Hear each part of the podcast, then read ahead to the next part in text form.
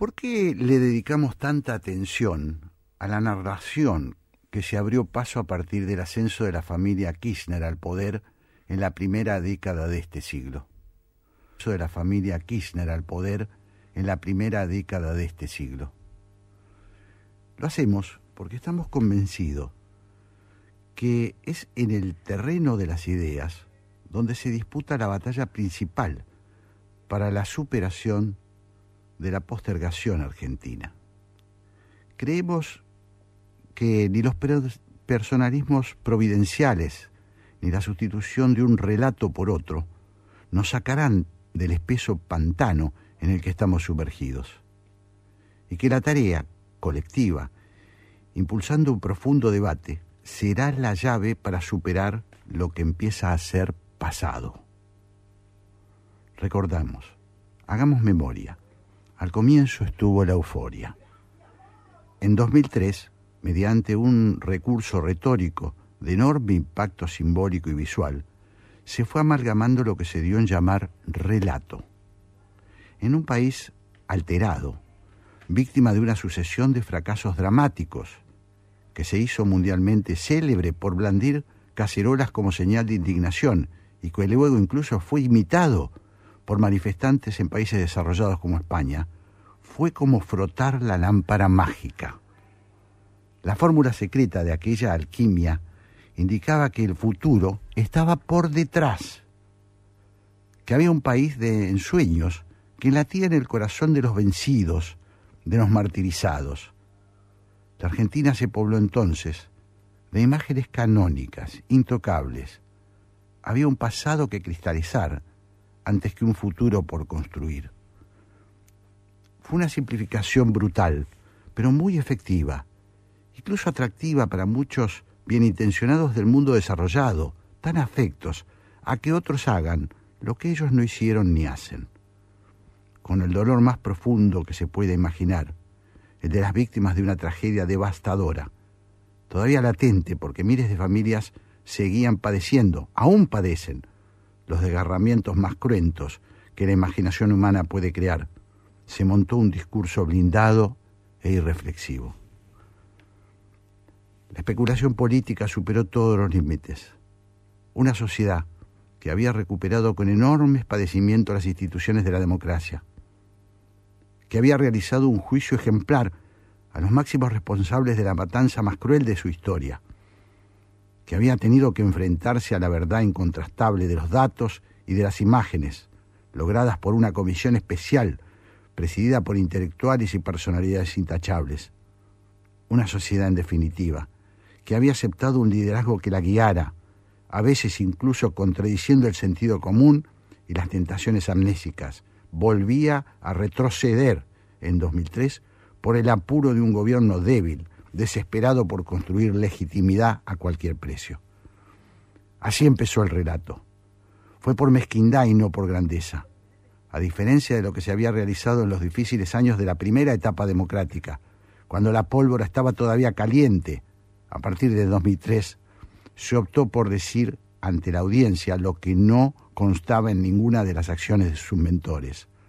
Se devaluaba entonces aún más el valor de los datos, de la realidad y de la palabra.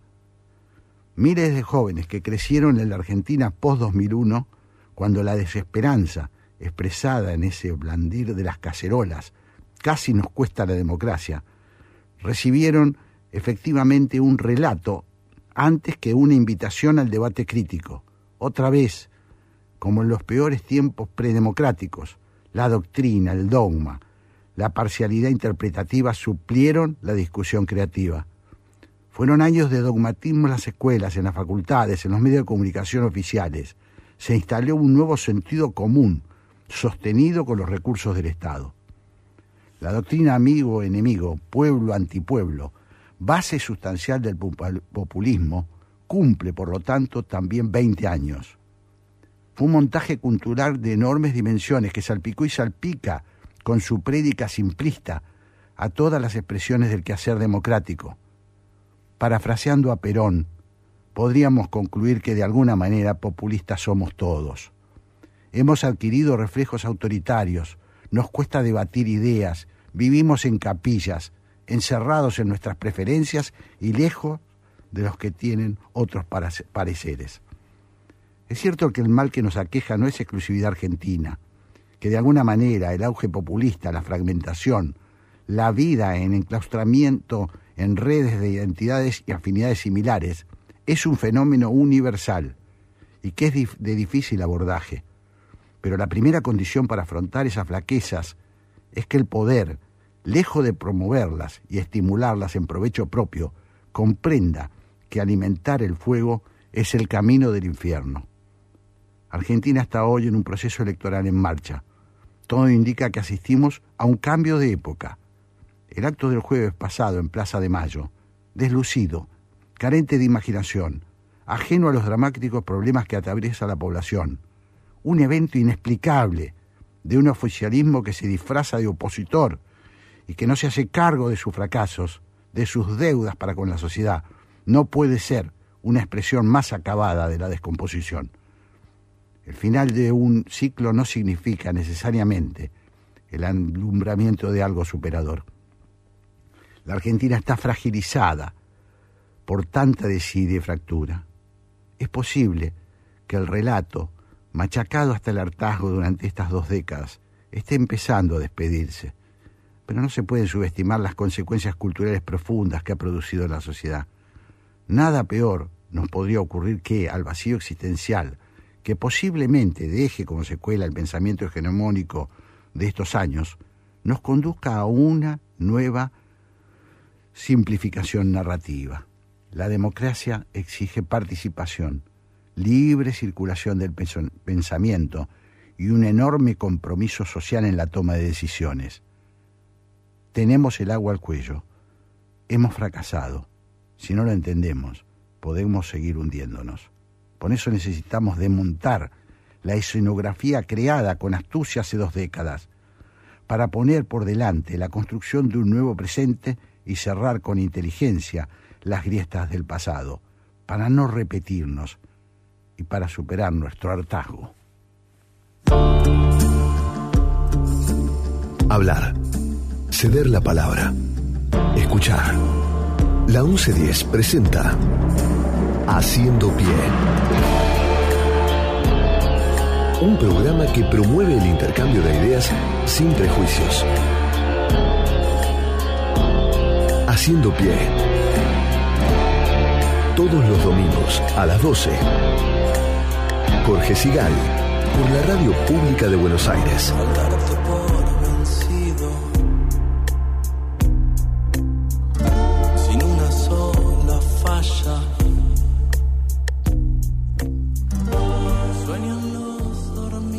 Mediodía de domingo, fría la ciudad, hermosa la ciudad, con un sol espléndido. Caminar por el solcito está fenómeno, está fenómeno, no se siente el frío. Y es esos días luminosos, esos días que siempre añoramos este, cuando viene la mala, como la semana pasada, cuando llovía tanto. Así que estamos contentos, estamos acá este, para presentar a nuestro equipo. Operador, Gabriela Garrido, operadora. Locutora, María Cecilia Navas. Ceci, coordinación de aire. Andrés Terrile, hoy enfermito, chamuscado. Ya vamos a presentar a nuestro coordinador de hoy. Producción, Gabriel Matera. Producción general, la protectora, Bechina Una. Coordinación artística, nuestra gallega, Raquel Aparicio. Hola Ceci, ¿cómo estás? Hola Jorge, bien, muy bien. La verdad que llegué, te vi, lo primero que dije que es frío, pero en realidad no hace. No, está fenómeno. Al sol está fenómeno. Al sol está lindo y es que veníamos con mucho calor, entonces cuando ya empieza a hacer un poquito de frío ya. Vos sabés que yo llegué un poquito más temprano. Sí. Eh, y caminé por Corrientes. Sí. Me sorprendió la cantidad de gente. Está hermoso. Está, hermoso. está, la gente paseando, está eh, fenómeno el centro, ¿no? Una cosa nueva también. Sí. Eh, no, estamos en el fin de semana largo, tuvimos dos días de mucha lluvia Claro. y quizás la gente entre ayer y hoy... Como la cigarra, dijo, claro. bueno, sale al sol como la cigarra. Tal cual. Bueno, te cuento, en ese Sí. momento 13 grados, 4 décimas, la humedad 46%, el cielo está despejado, así que un sol hermosísimo de otoño. Y como todos los domingos, vamos a recordarles a nuestros queridísimos oyentes cómo pueden hacer para comunicarse con Haciendo Pie. Lo pueden hacer a través de Twitter en arroba la 1110 o también a través del Twitter de Jorge que es arroba Jorge Sigal.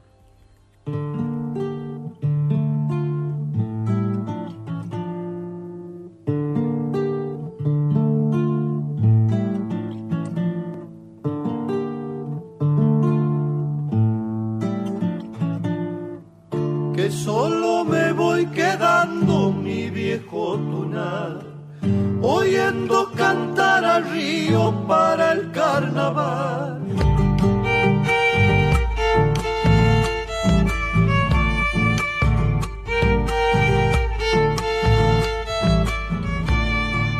Me acompaña la esperanza en la soledad. Cuando silba el guairamullo por el salitral.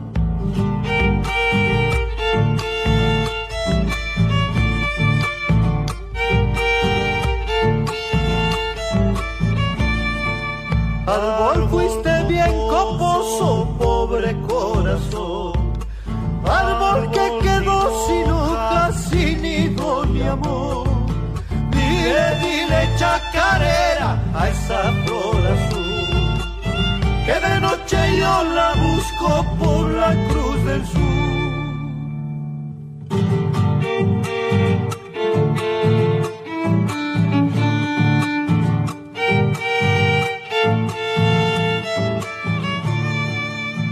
Esa pena enamorada, pena sin cesar, buscando volverse coplas para hacerme llorar.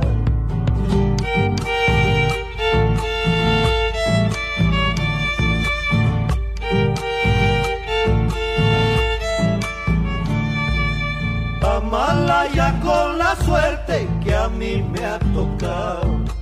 Andar por andar cantando sin ser escuchado.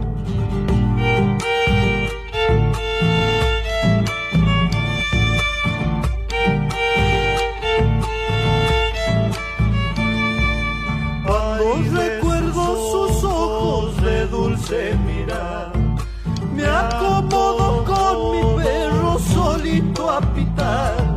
Dile, dile chacarera a esa flor azul, que de noche yo la busco por la cruz del sur.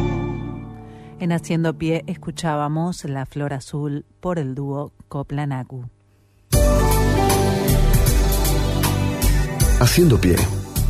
Un programa periodístico que no se queda en la superficie.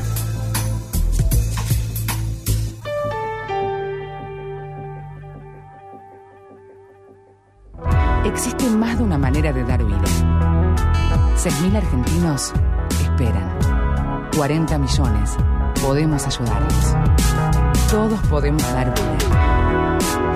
Comunicate al 0800-555-4628 www.incucay.gov.ar Es un mensaje del Ministerio de Salud, Presidencia de la Nación. Para hacer cualquier tipo de denuncia, podés llamar al 911 y hacerla sin ir a la comisaría. Así, logramos que el servicio de toma de denuncias sea más simple y rápido. Conoce más en buenosaires.gov.ar barra denuncias. Buenos Aires Ciudad. Ahora que tengo tu atención, quiero contarte que Casa Inteligente no es la que prende las luces cuando aplaudís. Es la que aprovecha los descuentos. Casas inteligentes, dueños inteligentes y el banco con la red más grande de comercios con beneficios para el hogar. Banco Hipotecario, el banco del hogar. Bájate la app BH. Publicidad, cartera, consumo, banco hipotecario, Ciudad Reconquista 151 1003 y 35011 072 hipotecario.com.ar. Nací en la ciudad de Buenos Aires, en el barrio de San Cristóbal. Nací en la ciudad de Buenos Aires, Mi papá nació en la ciudad de Buenos Aires. Mi mamá nació en la ciudad de Buenos Aires. al igual que mi papá y mi mamá. Mi abuelo paterno nació en Austria. Mi abuela paterna nació en Brasil. En cambio, mis abuelos nacieron, uno en Austria, uno en la provincia de Santa Fe, en la ciudad de Moisés Ville. Mis abuelos maternos nacieron en Buenos Aires. Otro en la provincia de Buenos Aires, en la ciudad de Mercedes. Y el último en Zárate, también en la provincia de Buenos Aires. Soy Marcelo Pavasa. Soy Daniela Hacker. Y trabajo en la 1110. Y estoy en la 1110, la radio de Buenos Aires. Buenos Aires está hecha de barrios, está hecha de ciudades, está hecha de provincias, está hecha de regiones. La 1110, la radio pública de la ciudad de Buenos Aires. 28. 34. 58. 73. No importa si tenés 18 o 70 años, vos también podés terminar la secundaria de forma virtual y desde cualquier lugar del país. Con educación hay futuro. Conoce más en buenosaires.gov.ar barra Terminal la Secundaria. Buenos Aires Ciudad. Conectate con la ciencia jugando y aprendiendo en familia. El Planetario tiene propuestas para todas las edades, que van desde actividades para armar y colorear hasta podcast de entrevistas y curiosidades astronómicas. Ingresa a las redes del Planetario en Instagram, Facebook, Twitter y Spotify o a www.planetario.buenosaires.gov.ar y descubrí el universo desde casa. Comentá, participá, opina, compartí, comunicate, buscanos. En Twitter como arroba la 1110. En Facebook, barra la 1110. Y en Instagram, arroba la 1110. Somos la radio pública de Buenos Aires. Estamos en las redes y te queremos escuchar. Haciendo pie. Un programa que acerca.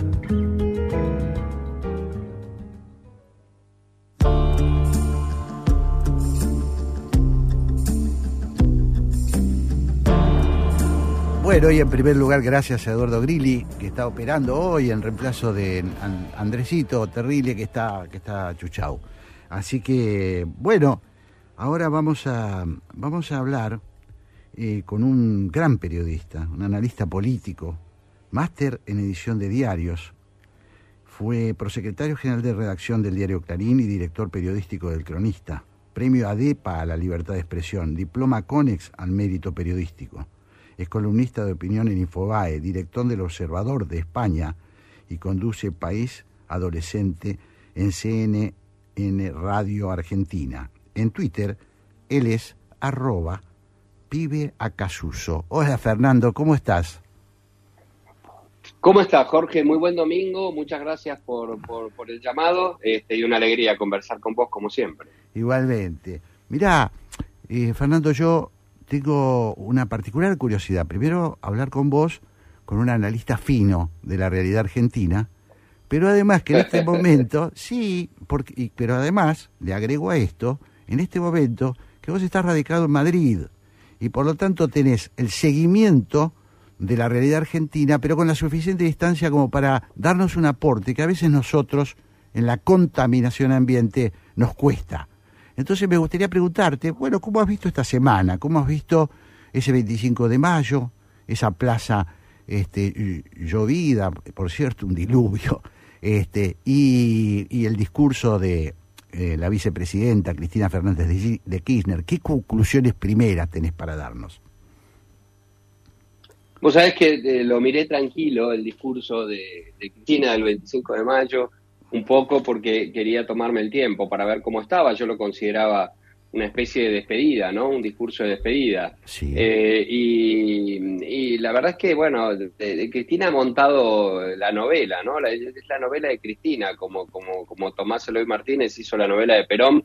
Este, ella montó su propia novela, ¿no? Es esta ficción donde es opositora a su propio gobierno, que es el, el colmo de la contradicción política, este, ser opositor a sí mismo, eh, porque es el gobierno que ella armó, es el gobierno que ella diseñó, es el presidente que ella eligió, primero como candidato, bueno, después terminó ganando las elecciones, ella es la vicepresidenta, no es que se puso en un lugar este, lateral o, o- o- o inadvertido del frente de todos, sino que está ahí, al lado de, de- de Alberto Fernández, iba al lado en la boleta. Eh, entonces, esta, eh, este- toda esta eh, puesta en escena, ¿no? Arriba de un escenario en la, en la Plaza de Mayo, como lo hicieron, con un VIP para que fueran 250 invitados, cada uno ubicado en un rincón eh, especialmente eh, preparado, ¿no? Cada uno tenía que ir en el circulito donde estaba su nombre, en el escenario, eh, para que nadie, nadie rompiera la, la, la, estrategia. Este, las cámaras que van tomando de a uno, dice algo Cristina, sobre, qué sé yo, sobre el, fin del mundo y, ponen el, y le toman en ese momento, le hacen el plano este, a Jesucristo, ¿no? Eh, digo, está, está todo pensado, todo calculado fríamente y en ese esquema montó esta ficción donde, bueno, los culpables de, lo mal que está el país no es el gobierno de Alberto y Cristina, que está gobernando hace tres años y, seis meses, sino eh, es el Fondo Monetario, es Mauricio Macri, son los jueces de la Corte, este, y, por ahí alguna mala decisión del gobierno, pero eh, en, la, forma que encontró Cristina de, plantear que el desastre en el que está la Argentina, en el que estamos metidos todos los argentinos, no es culpa de los 16 años de los últimos 20 en los que gobernó el kirchnerismo, sino eh, de los otros cuatro. Eh, y, bueno, y, al estar en el gobierno, montar esta, esta ficción de ser la opositora al gobierno y tener que, diseñar una estrategia y un programa para poder salvarnos. Es genial, digamos, como planteo es genial. Lo triste es que, bueno, que haya muchos argentinos que todavía lo compren ese argumento, este, pero me parece que, el, problema que tiene Cristina con los candidatos, con Sergio Massa, que tiene que ser candidato casi con, con hiperinflación, o Guado de Pedro que, que, no es conocido y que, y que ah, no puede ni siquiera retener el voto de, cautivo de Cristina,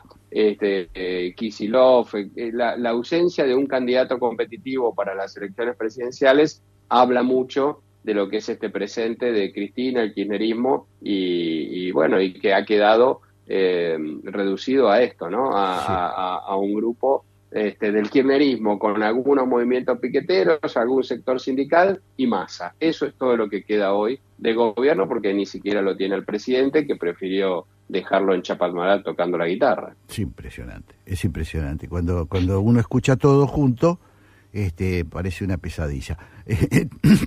la pregunta que te hago es, eh, con estos elementos que tenemos a la vista, con los datos de una realidad eh, económica gravísima, este, con una situación social calamitosa, vos percibís que estamos, te animás a, decir que estamos frente a un cambio de época, no digo un cambio de gobierno, porque cambio de gobierno va a haber, porque se va a votar y va a haber otro gobierno, pero estamos ante un cambio de época, se, deshiel, se deshace ese relato que construyeron durante 20 años y que se vio el otro día en la Plaza de Mayo como si no tuvi, como si fuera intocable. ¿Cómo lo ves vos?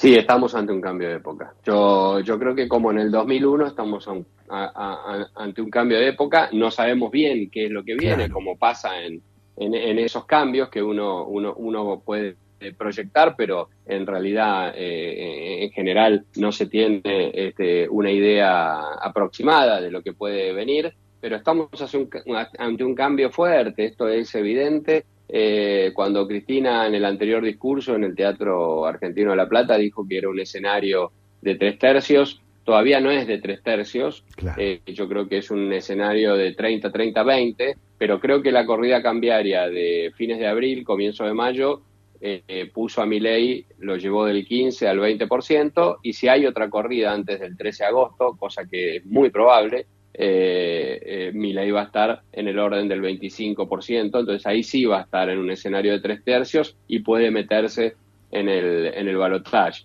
Pero el cambio de era tiene que ver con, con, con digamos, y, y Milei lo ha, lo ha visto y, acertó, digamos, con el diagnóstico y, el planteo que él hace, que es muy loco para todos nosotros, pero para el sub 30, que no vivió una hiper, que no vivió el 2001, eh, los menores de 35, de 30 años, eh, eh, coinciden con, con mi ley en que, bueno, que todo lo anterior fue un desastre, entonces probemos con quemar el Banco Central y romper todo, que es un, digamos, un- tiene lógica si vos lo mirás desde un punto de vista. Nosotros porque hemos vivido experiencias diferentes, pero Claro. tiene una lógica y, y el cambio tiene que ver con eso, ¿no? Digamos, la- la- el descreimiento en los políticos, en el, en el Estado, ¿no? El estado de bienestar, como cualquier cosa que pueda hacer el Estado es mala. Eh, todo eso tiene que ver con el fracaso de- de- del kirchnerismo en gran medida y también de, de- de la oposición al kirchnerismo que no supo construir algo más duradero, más sólido, ¿no? Claro. Estamos hablando con Fernando González, analista político, periodista de larguísima trayectoria. Estamos tratando de entender eh, la situación argentina, eh, la situación nueva de la Argentina. Eh, y Fernando, te pregunto, porque vos hiciste una mención a, a nuestra experiencia generacional, me refiero sobre todo al 2001-2003, el estallido de las instituciones democráticas, eso que se salvó casi, bueno, este, en otra época no hubiéramos podido eh, salvar la democracia en situaciones similares. La Argentina aprendió después de 1985 el juicio de las juntas, el, poder militar se, re- se redujo, se retrotrajo. Eh, la pregunta es si estos parecidos, en el sentido del el- el hartazgo con la política, eh, se puede hacer paralelos con aquel hartazgo. Eh, sí, claro. Eh, sí, claro, yo creo que se puede hacer un paralelo con el- aquel hartazgo.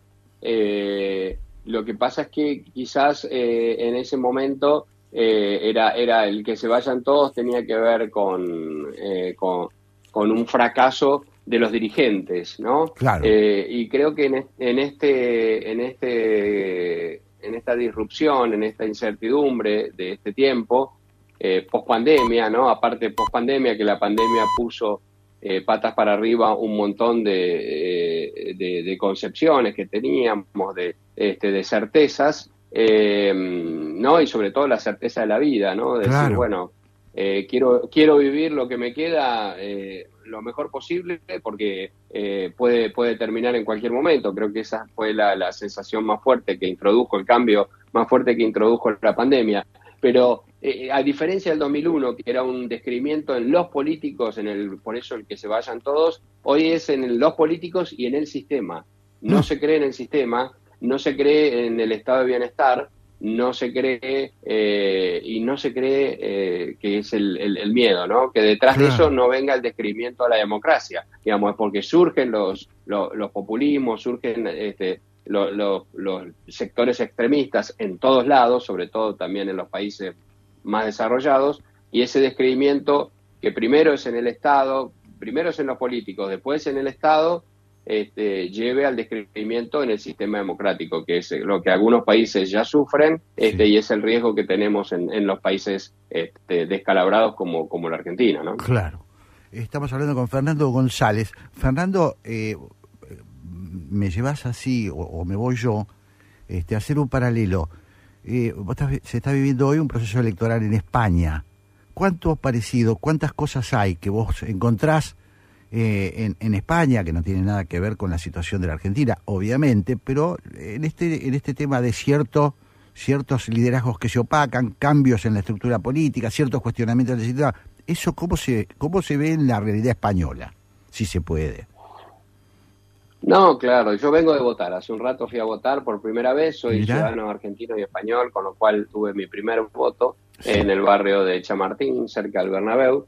Eh, es una elección interesante la de hoy porque se votan las autonomías, o sea, las provincias y las alcaldías, que son las intendencias. Pero ese mapa político va a marcar un poco cómo viene de la mano para la elección presidencial de fin de año, por eso eh, es tan importante acá en, en España esta elección. Claro. Y no, la verdad es que, eh, eh, digo, nosotros hablamos siempre con los argentinos que estamos acá y comparamos este, eh, eh, en la Argentina, eh, de- digamos, acá hay dos cuestiones. La primera es diferenciar, eh, están viniendo muchos argentinos, ¿no? A, a Madrid y a España en general. Eh, La mayoría habían venido en 2001 eh, y este es una migración distinta porque es más de emprendedores, gente que tiene proyectos, que tiene un- algo para desarrollar. Incluso es muy lamentable porque es gente que lo podría desarrollar en la Argentina, pero vienen y lo desarrollan acá porque no tienen dadas las condiciones. Ese es el tipo de migración hoy que hay a España. Y después la otra comparación, eh, Jorge, es con el, 1983, ¿no? Porque,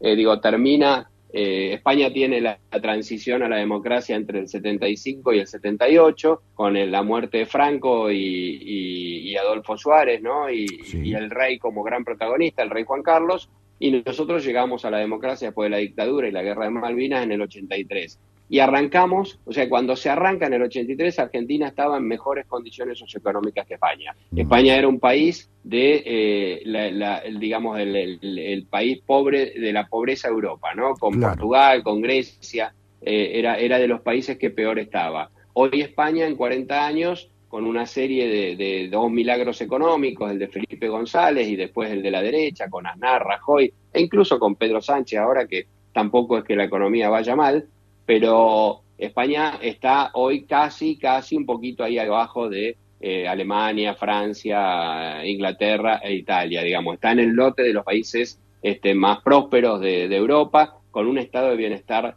eh, muy, muy impresionante en términos de salud, de, educación pública, el sistema de transporte, las autopistas, 11 trenes rápidos, tenía uno en el 92 con, con el de Sevilla a Madrid, este ahora tiene 11 eh, lo que digo es, en 40 años la Argentina se autodestruyó y, pasamos de ser un país del 20% de pobreza a uno del 50%. Eh, y España pasó de ser un país pobre Europa a ser un país próspero Europa. Y, España estaba peor que la Argentina. Esa es la, comparación que uno hace y, bueno, y es y aparte es, triste, ¿viste? Es triste verlo porque España es el país que pudo ser la Argentina. Incluso pudimos eh, ser mejores que lo que está hoy España. Tiene sus grietas, tiene sus complicaciones, tuvo que dejar atrás el fenómeno de ETA, este, tiene el país partido en dos políticamente, pero yo siempre digo lo mismo, ¿viste? Se matan en el Congreso y después van y se toman una caña juntos, ¿no? Nosotros la caña juntos también la perdimos, digo, para decirlo de alguna manera gráfica. Claro, claro, claro, claro. Claro, ellos este, tienen un piso en el cual pueden discutir, tienen un piso, tienen una situación que les permite eh, incluso los debates ideológicos, porque ellos los, uno sigue ¿no? los debates entre el socialismo, la centro derecha, pero se los ve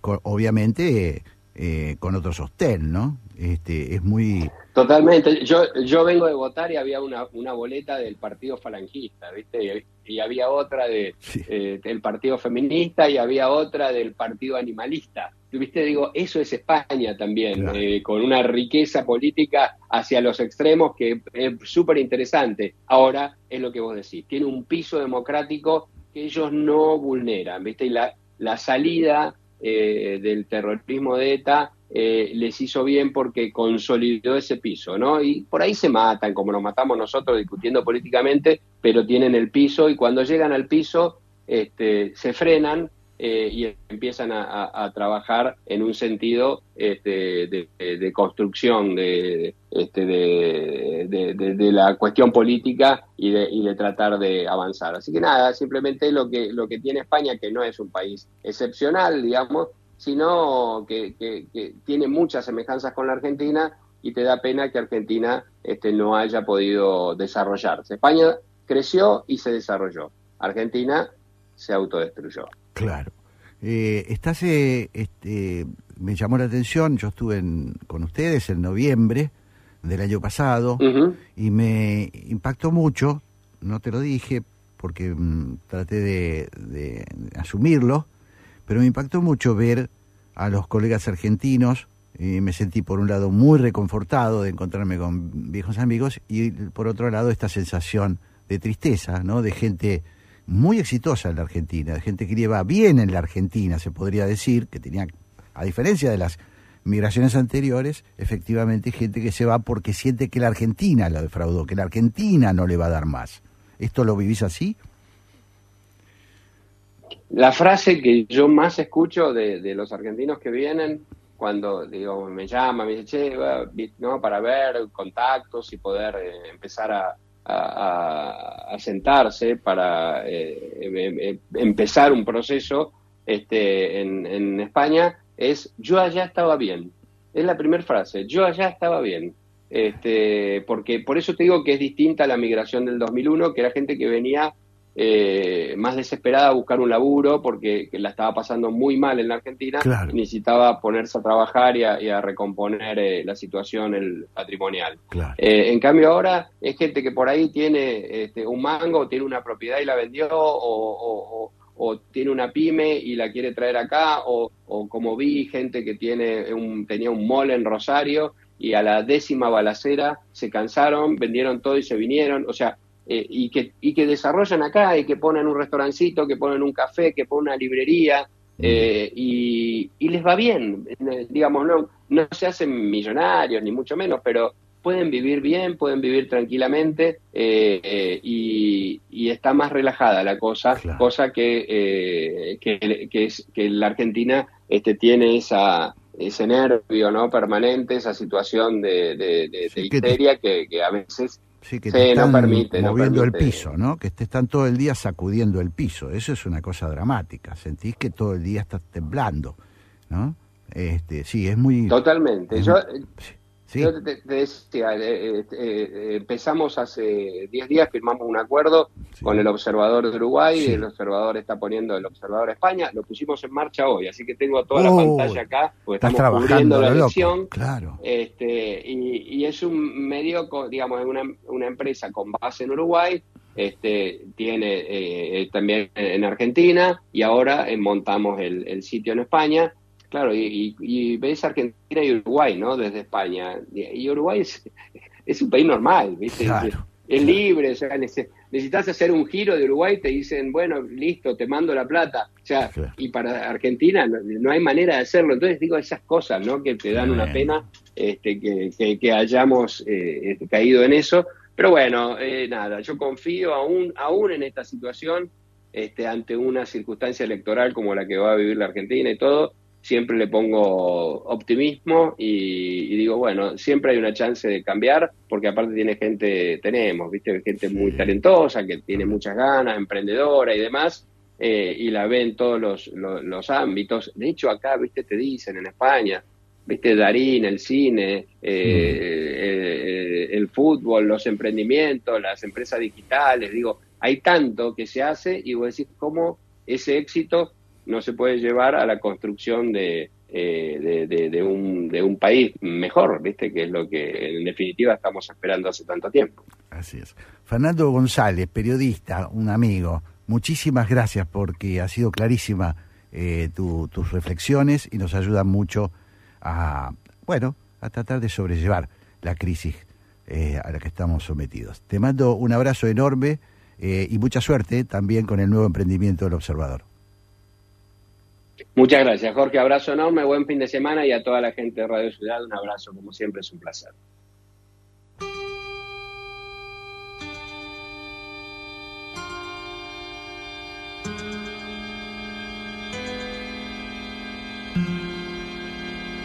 Um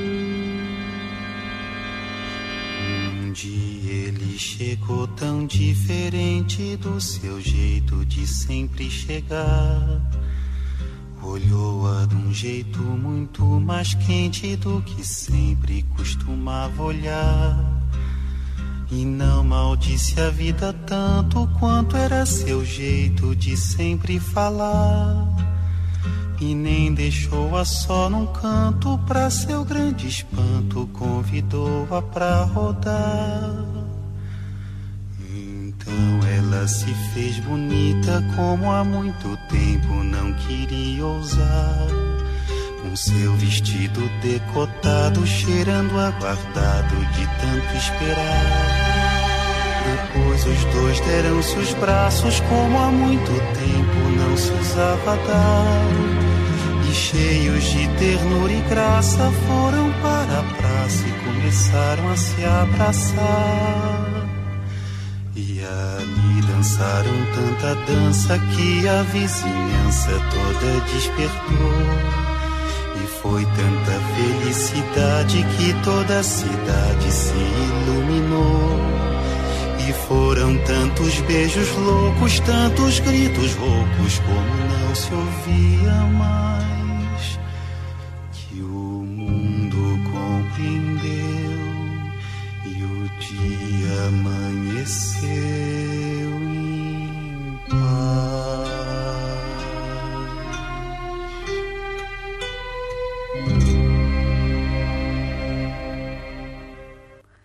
12 horas 43 minutos escuchábamos Valsiña por Chico Huarque. Haciendo pie, buceando en el océano infinito de las ideas. Descarga la nueva versión de la aplicación Vea Medios y escucha la 1110 con la mejor calidad desde tu celular, iPad o tablet. Para no perderte un segundo de todo lo que la radio de la ciudad tiene para ofrecerte, Vea Medios, la aplicación que te acerca a los medios públicos de Buenos Aires, estés donde estés. Para aliviar tus gastos y simplificarte trámites, eliminamos 110 tasas impositivas. Por ejemplo, ya no vas a tener que pagar ninguna tasa para habilitaciones de comercios. Seguimos acompañándote. Conoce más en buenosaires.gov.ar barra tasas impositivas. Buenos Aires Ciudad. Dialogar, debatir, reflexionar. Aceptar, conceder, convivir. Haciendo pie, buscando sentido a las palabras. Con Jorge Sigal.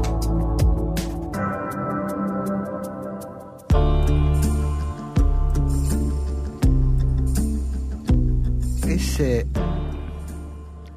es ingeniero en sistemas, es uno de los creadores, lo voy a deletrear, Social Status, S-O-C-I-A-L-S-T-A-T-S.L-A, sitio que busca la forma de mejorar la comunicación de información estadística y hacer un poco más accesible un concepto complejo como el de la distribución del ingreso.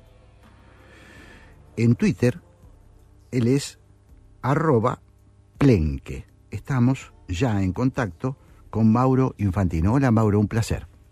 Jorge, muy buenas tardes, un placer también. Muchas gracias por atendernos. Por favor. Eh, te has hecho un poco célebre vos y tus socios por un tema que surgió a partir del análisis del censo de la matanza. Vos corregime porque podemos este, no ser precisos y acá hay que ser precisos.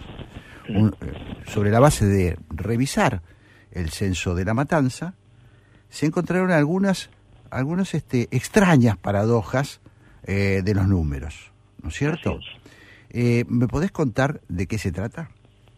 Sí, el, el tema es incluso un poquito anterior, porque todavía no tenemos muchos datos del censo, del último censo realizado. Sí. Eh, entonces, lo que nosotros encontramos, estuvimos analizando información de los datos de la pandemia. Claro. Y, y a través de los datos de la pandemia encontraron, encontramos cosas muy raras en la matanza, como que tenía un muy bajo nivel de mortalidad comparado con sus vecinos, y al mismo tiempo tenía muy bajo nivel de vacunación. Y eso en la práctica es un poco contradictorio, porque uno, uno espera que eh, la mortalidad sea baja cuando la, la, vacunación es más alta. Claro. Bueno, y así un montón de variables de ese tipo. Y, y, también nos encontramos que había mucha gente que había encontrado anomalías en otras cosas.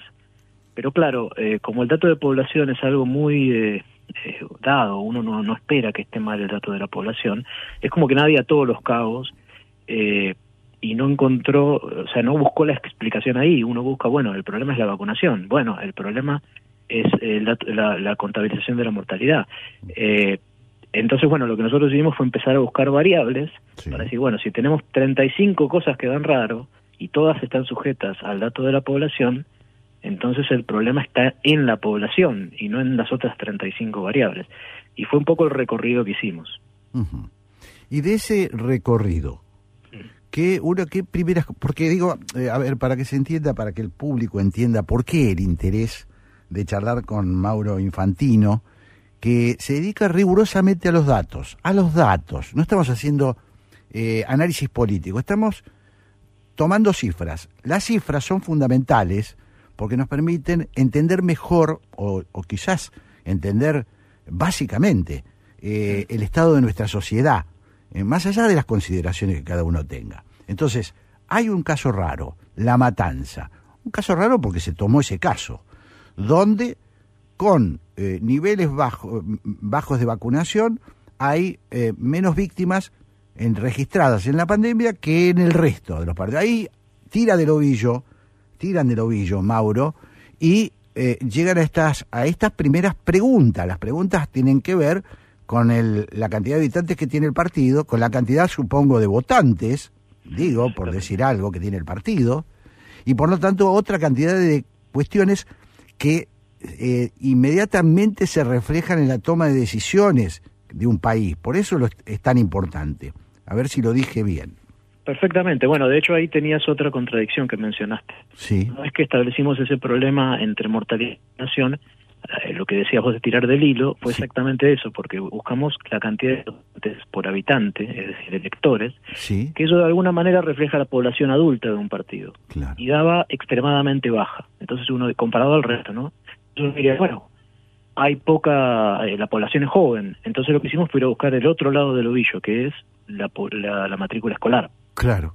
Y, e increíblemente también daba extremadamente baja. Entonces, no tenemos población joven, no tenemos población adulta. La última conclusión es que no hay población. Entonces, eh, el problema eh, empezamos a sospechar de la población ya con mucha más fuerza. Después buscamos consumo eléctrico, buscamos cantidad de asignaciones familiares vinculadas a la pobreza, ¿no? A la, la asignación familiar de emergencia. Sí. Es decir, todas las variables nos van mal. Y, y bueno, llegó un punto en que ya nos di- dijimos, bueno, esto evidentemente hay algo raro. Y bueno, el, el dato de la población del último censo, la preliminar, terminó de ratificar. Para este año esperábamos una población de 2.200.000 o por ahí de, de la matanza y terminó siendo casi igual a, a la, a la población del censo 2010, que era 1.800.000 casi. Ajá.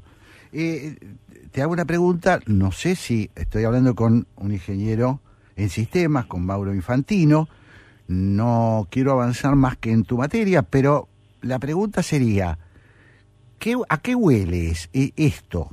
Esta, este, esta distorsión de los datos, porque puede haber errores, puede haber confusiones, pero uno tiende a pensar, en la Argentina maldita, que se hace para algo.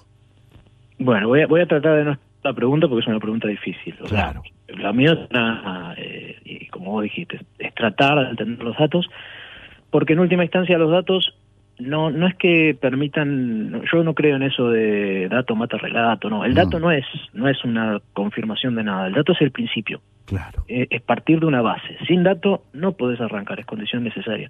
Lo cual no quiere decir que ahí te quedes, de hecho, insisto, es el principio. Sí, sí. Eh, por eso las discusiones importantes tienen que ser con datos y por eso armamos un sitio para verificar datos, porque lo que uno ve es que uno discute, discute, discute, o mucha gente en las redes sociales discute, y se hace sobre suposiciones. Arranquemos con el dato claro y a partir de ahí eh, los matices siguen siendo infinitos, pero al menos partimos de un gráfico. Eh, pero bueno, volviendo a tu pregunta. Olfato. Eh, cuestiones electorales es poco probable porque la distribución, o sea, la, la cuestión de los votos y las asignaciones eh, eh, eh, no, no están sujetas a cada censo, sino que es una, una división que se hizo, que se hace hace muchísimos años. Eh, sí puede tener algún tema de, de asignación presupuestaria. Hay un, un tema de que se divide la coparti- coparticipación de la provincia en partidos y le corresponde más a cada partido. Mi opinión personal me da la sensación de que yo, yo eh, y insisto, esto es todo sensaciones, no es datos, Sí, sí. pero me parece que es muy grosero que se haya hecho por eso. O sea, no, no, no me parece que eh, tarde o temprano iba a salir, iba a pasar. A mí me, mi sensación es que hubo algún problema en el operativo del censo 2010. Un día, fue un día muy movido, fue un día complicado. Eh, que no salió bien, hubo que tapar agujeros y se tuvo que hacer algo. Pero insisto, eso es en el aire, no es yo no me pelearía por nadie por esa opinión. ¿eh? Claro. Si vos decís que es el presupuesto, te creo. Después hay otras que son más discutibles, pero digo, en general eh, es muy difícil saberlo. Lo que sí queda claro es que a partir de ese dato se han, so- se han tomado decisiones y que probablemente las decisiones que se tomaron desde esa época no han sido las mejores. Porque si uno no tiene el dato de población claro, eh, partimos de una base rara. O sea, yo tengo que construir hospitales. Estoy hablando de cosas muy básicas. Sí, sí, sí. Yo, no es lo mismo construir un hospital o cantidad de hospitales para 2.200.000 personas que para 1.800.000. No, no hay mucho que discutir. Claro, claro. Desde el punto de vista presupuestario, eh, ¿cómo influye esto en las partidas presupuestarias? Porque vi que ahí ya hay un pedido judicial, ¿no es cierto? Si no me equivoco, del intendente de Valenzuela, por ejemplo. Claro, sí, que después se, se subió Martín Tetaz y otros intendentes a, a reclamar. Eh, eh, lo que hacen es todos los años se divide el presupuesto de la provincia o la coparticipación de la provincia en base a varias variables. Una de ellas, eh, si no me equivoco, la principal, es la cantidad de población de cada partido. Entonces, en base a eso se determina, bueno, esta es la bolsa de coparticipación, tanto le corresponde a La Matanza, tanto a Quilmes, tanto a Vicente López. Y bueno, lo que terminaron haciendo es una cuenta muy difícil, porque es una cuenta difícil, de cuánto se le otorgó de más desde 2010 a esta parte a La Matanza y, y es un dinero importante. Claro. Estamos hablando con Mauro Infantino, eh, ingeniero de sistemas. Eh, eh, la, la, lo que estamos tratando es de, yo trato al menos, para entenderlo yo, este, entender y que entiendan nuestros oyentes la importancia que tiene eh, la estadística, la importancia que tienen los datos, porque los datos construyen, arman decisiones. Con los datos se decide, bueno, a la matanza vamos a darle para salud tanto, este, a tal partido que es más chico le vamos a dar menos. Eh, más allá de las intencionalidades políticas, porque todo esto está tamizado, está impregnado diría yo, por decisiones arbitrarias, si es de mi partido, si no es de mi partido. Pero acá no estamos hablando de eso. Estamos diciendo, datos son fundamentales. Los datos, que entre otras cosas, ahora lo voy a decir un poco dramáticamente, los datos pueden salvar vidas o pueden enterrar gente. Eh, digo, tener hospital o no tener hospital, tener una guardia de hospital en funcionamiento o no tenerla, son cuestiones que inciden directamente en la vida de la gente. Por eso estamos eh, empeñados y me parece una gran iniciativa, eh, Mauro, la de ustedes, porque acá después podemos discutir de política, pero acá estamos discutiendo de políticas públicas, ¿verdad? Totalmente. Y permitirme aclarar algo. Aún los datos de movida son difíciles, porque eh, en países desarrollados los datos son complejos de analizar, en países como el nuestro es todavía más complejo. Pero aún si los datos están perfectos, Todavía faltan discusiones serias porque eh, los datos no son fáciles de analizar. Eh, uno tiene, digamos, hay partidos que son súper heterogéneos, que en un mismo partido tenés zonas hiperadineradas y zonas de muy bajo ingreso, y uno tiene el dato promedio, no siempre tiene la información necesaria como para tomar una buena decisión.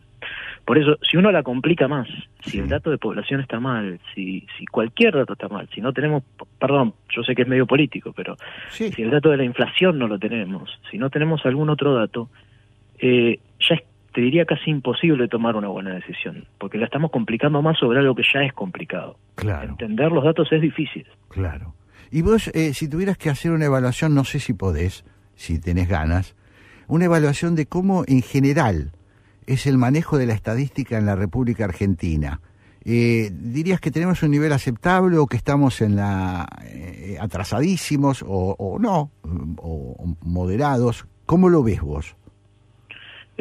por ahí te parece gracioso, pero pese a haber hecho el sitio, creo que todavía no estoy tan en condiciones de responder esa pregunta como mucha otra gente que conocí en el camino, porque uno se va nutriendo. Lo que hacemos nosotros en el sitio es juntar un montón de indicadores.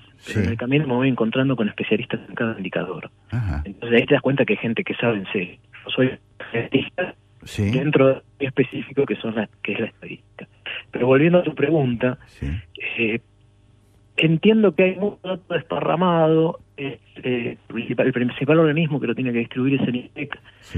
El, el INDEC lo que hace es ir volcando planillas, pero es como que no, no están fácilmente consumibles. Claro. en definitiva, todo lo que yo estoy publicando en este sitio está en el INDEC o en algún otro lado. No es que nosotros salimos a, recabar datos. Pero claro, hacer ese gráfico es muy difícil y trabajoso y queda para ese especialista que mencioné antes. Claro, claro. Entonces lo que quizás falta es esa última milla de, de comunicar al usuario ese tipo de cosas. El otro día se publicó un portal geoestadístico del INDEC eh, asociado a los datos del nuevo censo que me pareció interesante y es un buen comienzo, pero bueno, eh, están empezando. Pasa que bueno, también pensemos que el INDEC se eh, refundó en 2017, 2016 de nuevo. Claro, claro, claro, después de, mal usarlo, de distorsionarlo. Sí, de, haber, de haber perdido un recurso, porque a mí... Truchado, olvidémonos, un, olvidémonos un segundo de las malas intenciones. Eh, para las buenas también lo perdiste. Claro. Entonces, si vos perdiste eso, de mover, es como hablábamos antes, el, factor higiénico, lo básico es tener un que de información. Y si perdiste eso, no te pudiste concentrar, mucho menos en comunicarla. Claro, romper el termómetro para no ver una cosa espantosa. Eh, Mauro, repetime, repetile a los oyentes eh, el, sitio de ustedes, y porque yo lo dije así medio jeringoso, complicado. Sí, lo que pasa es que es más en inglés. El problema Sí. es así, el sitio que eh, yo había hecho antes es uno de COVID, covidstats.com.ar. Ese sitio había tomado mucha repercusión y, y se tomó esa iniciativa para hacer este nuevo con la misma marca, digamos. Sí. Y el sitio es so- Social Stats en inglés, que es socialstats.la. Viste que terminamos haciendo todo, hablamos en jeringoso para que la gente entienda, porque si no... Es lo que fue.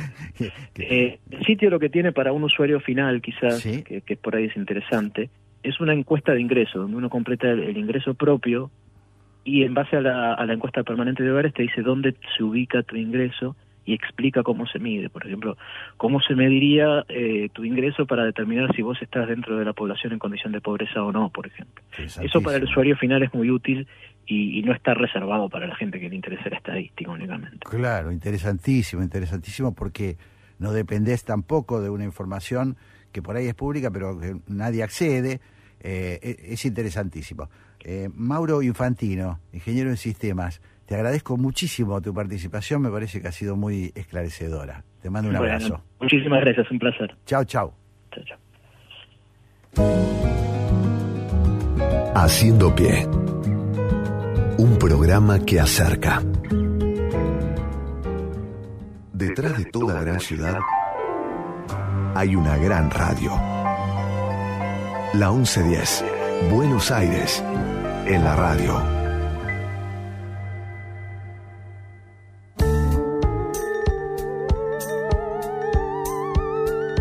Lo que pasa en tu ciudad, lo que pasa en tu país, lo que pasa en tu mundo.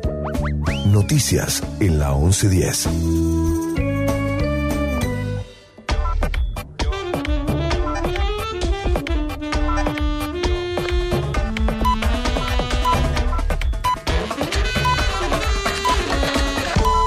En punto en Argentina, 13 horas. La temperatura en la ciudad de Buenos Aires, 13 grados 4 décimas, humedad 44%. Tras el feriado por el 25 de mayo, Alberto Fernández va a retomar sus actividades oficiales el lunes cuando reciban la Quinta de Olivos al mandatario electo de Paraguay, Santiago Peña. A la noche de esa misma jornada, el presidente tiene previsto partir hacia Brasil para participar al día siguiente de la cumbre de jefes de Estados sudamericanos que se va a realizar en Brasilia. La cumbre de jefes de Estados sudamericanos encabezará el presidente brasileño Luis Ignacio Lula da Silva. Se va a realizar desde las 10 de la mañana del martes en el Palacio de Itamaraty con agenda abierta y luego está prevista una cena en el Palacio de la Alborada en honor a los participantes. Por segunda semana consecutiva no hubo nuevos casos confirmados de influenza aviar en el país. Todas las muestras analizadas entre el 20 y 26 de mayo por el SENASA arrojaron un diagnóstico negativo. Así, desde el inicio de la emergencia sanitaria hace 105 días, de las 540 notificaciones analizadas por el organismo, siguen siendo 98 las detecciones de la enfermedad en todo el país y 73 los brotes cerrados. Del ámbito internacional hay nuevas negociaciones en París para un tratado contra la contaminación plástica. Las negociaciones para reducir la contaminación por plásticos se van a reanudar este lunes en París, donde 175 naciones deben consensuar un tratado internacional adecuado bajo la presión opuesta de la industria y algunas organizaciones no gubernamentales que buscan compensación financiera. En Buenos Aires, la temperatura 13 grados 4 décimas, humedad 44%. En la operación técnica, Gabriela Garrido. En la locución, Magdalena Igenes. Noticias 1110. Amplitud modulada 1110. LS1, Radio de la Ciudad.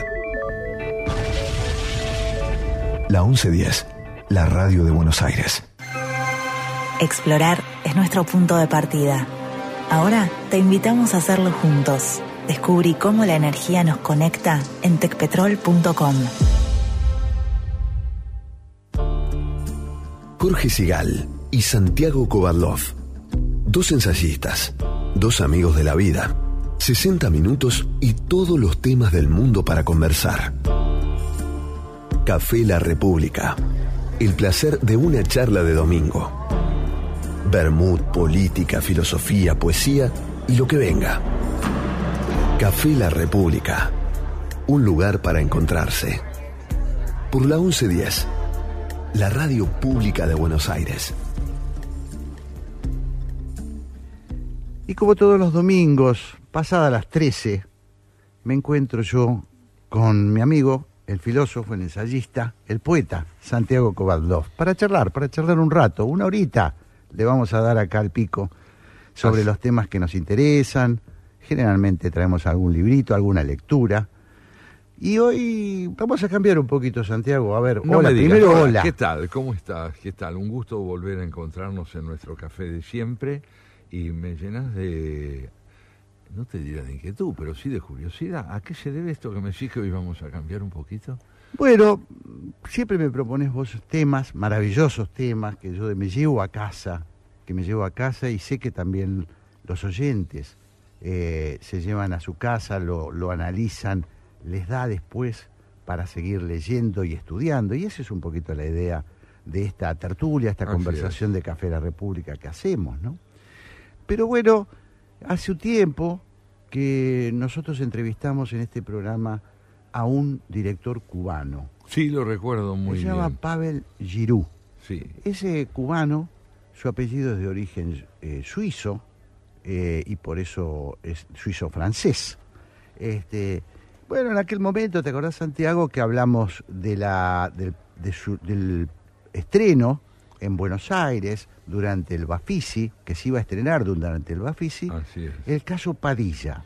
Sí, él había, si mal no recuerdo, había dicho que a partir del hallazgo en archivos del juicio que se le hizo a Padilla, él se había propuesto elaborar ese material y, transformarlo en la columna vertebral de una película. Sí, tal cual. Eh, un documental, eh, él es ya un cineasta espera- espera- experimentado.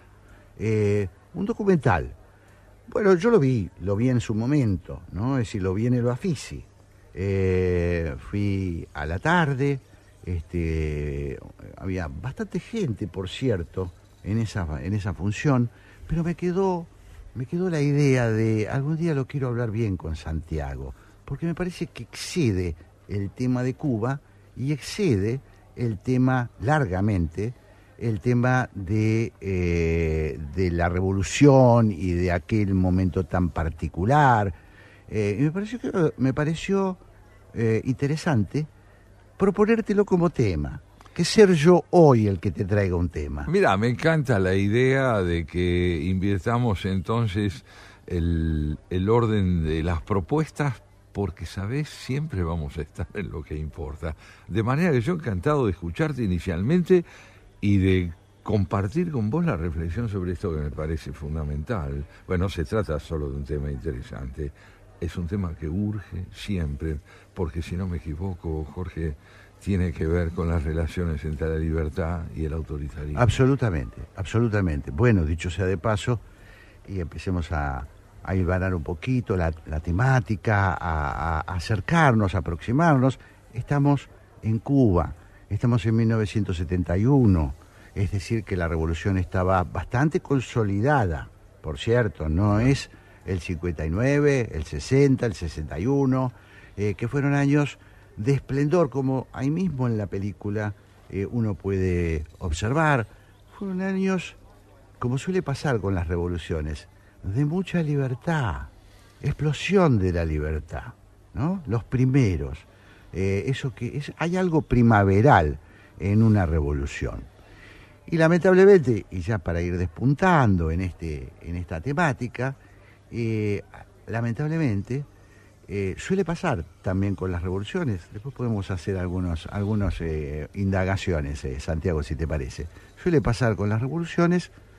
Hay un momento que el poder es el poder.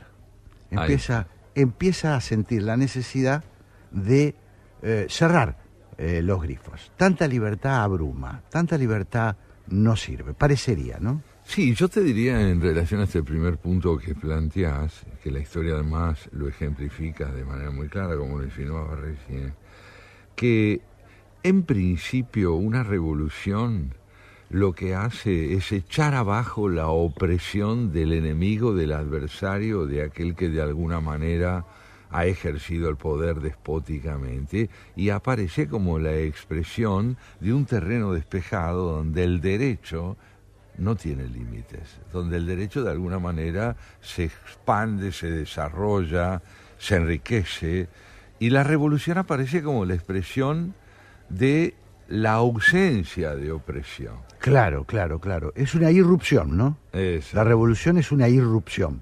Este, y, y, bueno, eh, volvamos, o, por lo menos eh, tratemos de volver un poquito al, eje de lo que, lo que yo te quería proponer, porque el, caso Padilla, eh, finalmente, que, se dio en, Cuba, es un caso absolutamente real, no estamos hablando de una película de ficción, estamos hablando de una película documental, en el caso de la obra de Giroud.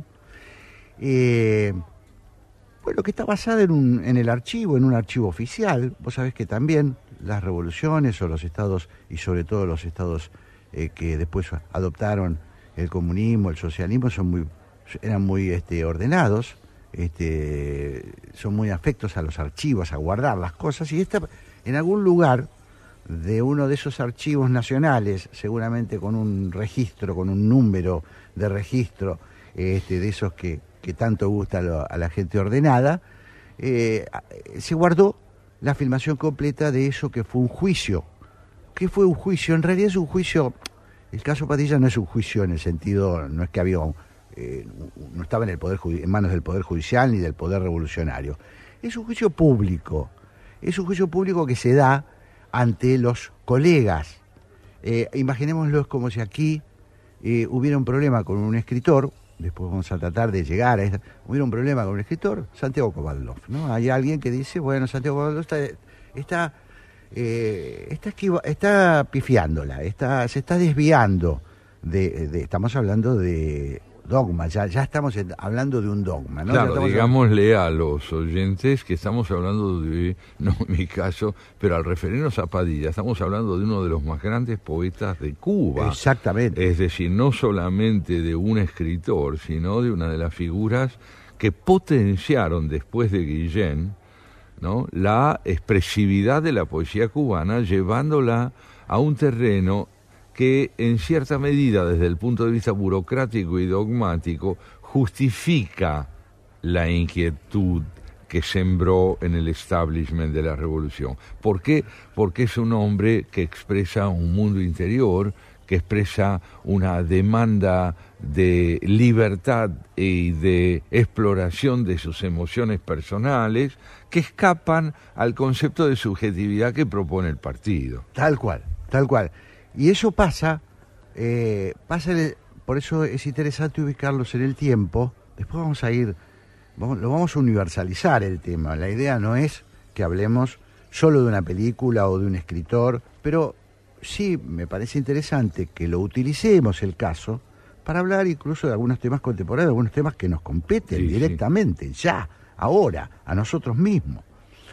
Pero lo cierto es que vamos a tratar de entenderlo. Estamos hablando volvemos, efervescencia, alegría, explosión, explosión de la poesía, como bien lo decías vos, Santiago, grandes poetas, grandes poetas eh, de verdad, eh, que más allá de su apego a la revolución, la revolución entonces, así la veo yo, vos sos poeta, yo no, eh, debe ser un gran, para, para un, debe ser un gran inspirador para la, para la poesía, ¿no? Es decir, para el tipo que es poeta, de golpe una sociedad en, en, ebullición que se propone cambiar de cuajo el sistema, darlo vuelta y se llena de jóvenes, de participación de jóvenes, irrumpe la libertad. Y eso me imagino que a los poetas debe ser una tentación enorme. Pero claro, como lo fue la libertad para Jacques Prévert en aquel poema maravilloso que él llamó Libertad, y que esencialmente expresa esta idea, me parece a mí, que es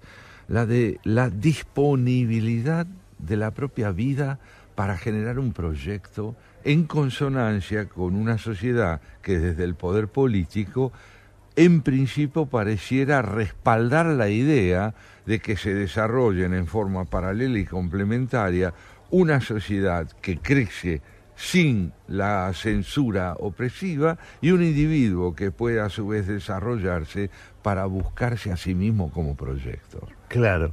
Bueno, eh, con esta idea, eh, entonces volvemos, efervescencia absoluta en 1971, eh, como si fuera acá la SADE, en realidad es la asociación, de, eh, la- la- la- la- el, nucleamiento de los, de los escritores eh, cubanos, eh, que, que era un órgano muy vital por estas razones este, que estamos mencionando. Eh, era un, un- un cuerpo vivo, muy vivo, donde se polemizaba mucho, se discutía mucho, todavía se discutía sobre las cosas que se hacían bien y las cosas que se estaban haciendo mal.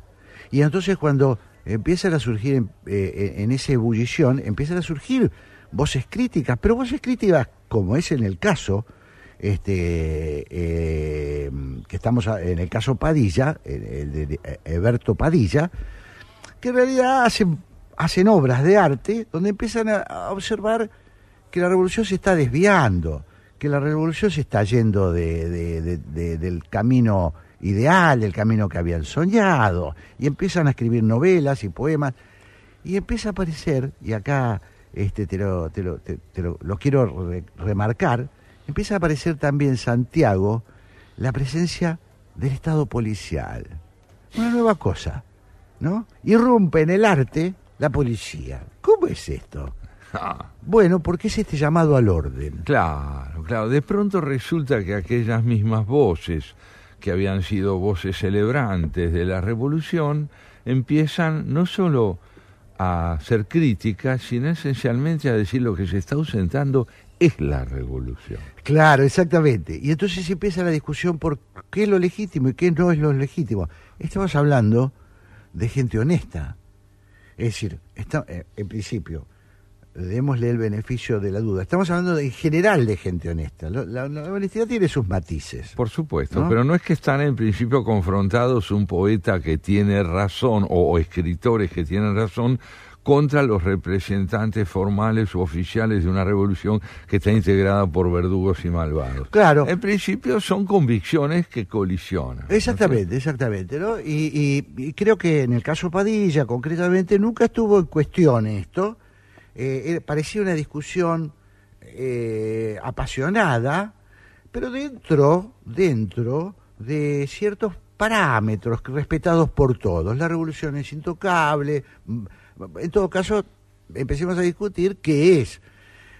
Pero ahí, y ahí volvemos, se empieza a colar la idea de la policía. Cuando yo digo policía no me refiero a la institución, no estoy eh, eh, ni calificando la, la institución policial. claro que no. Me estoy refiriendo a, a la A cosa policial. Exactamente. A la cosa policial como represión. Como que es otra cosa. Claro, que es claro, otra cosa. claro. Es interesante lo que decís, porque si retrocedemos aún más en el tiempo y nos vamos hacia los años 30 y a la Unión Soviética y a la revolución comunista de la Unión Soviética, uno se encuentra con que algo similar empieza a pasar en la Asociación de Escritores Soviéticos cuando artistas o poetas como Mayakovsky empiezan a advertir que la censura no solo reprime en principio o condena en principio la libertad de expresión con que se estaba procediendo, sino que además establece una estética paralela. Empieza a decir qué hay que escribir Claro. y cómo hay que escribir. Claro. ¿no? Entonces se le fija al Estado, desde el Estado, mejor dicho, se le fija al escritor una identidad. Se le dice quién tiene que ser, no que sea el que quiere o que sea aquel que en consonancia con el ideal revolucionario se exprese como sujeto.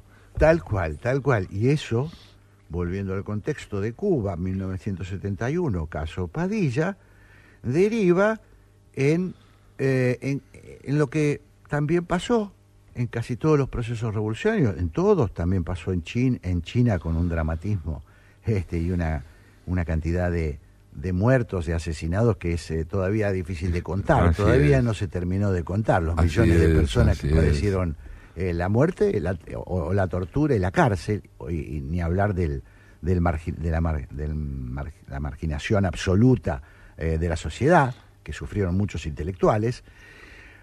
Pero bueno, el- la- también me parece interesante y, y por eso, por eso también lo vamos, eh, si te parece, lo vamos a seguir charlando luego de un temita. ¿Cómo no? Me parece que tiene que ver.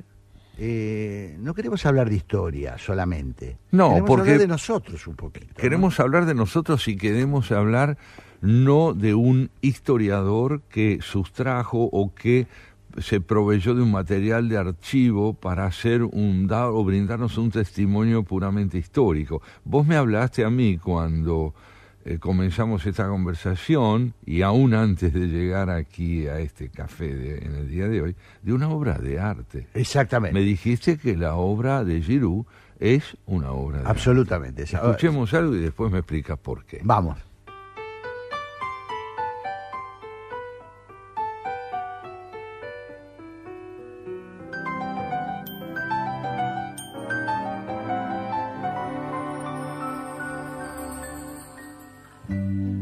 A menudo los hijos se nos parecen, así nos da la primera satisfacción. Esos que se menean con nuestros gestos, echando mano a cuanto hay a su alrededor. Esos locos bajitos que se incorporan con los ojos abiertos de par en par. Sin respeto al horario ni a las costumbres y a los que por su bien hay que domesticar. Niño, deja ya de joder con la pelota. Niño, que eso no se dice, que eso no se hace, que eso no se toca.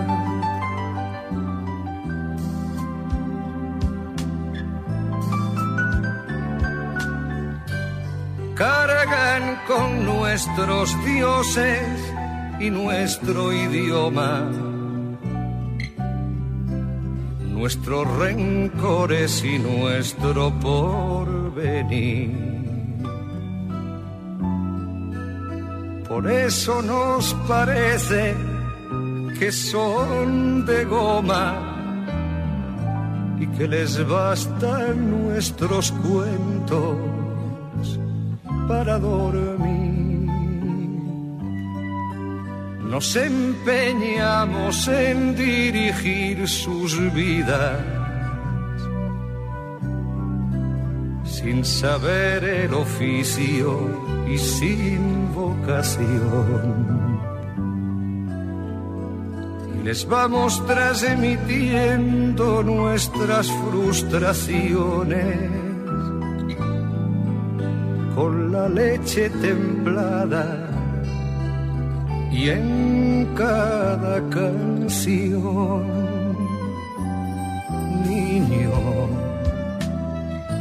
deja ya de joder con la pelota, niño, que eso no se dice, que eso no se hace, que eso no se toca.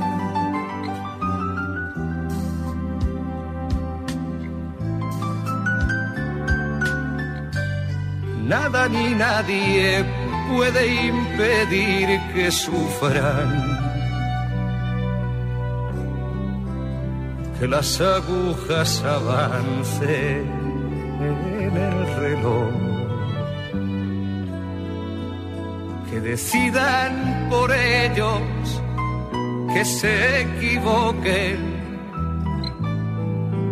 Que crezcan y que un día nos digan adiós.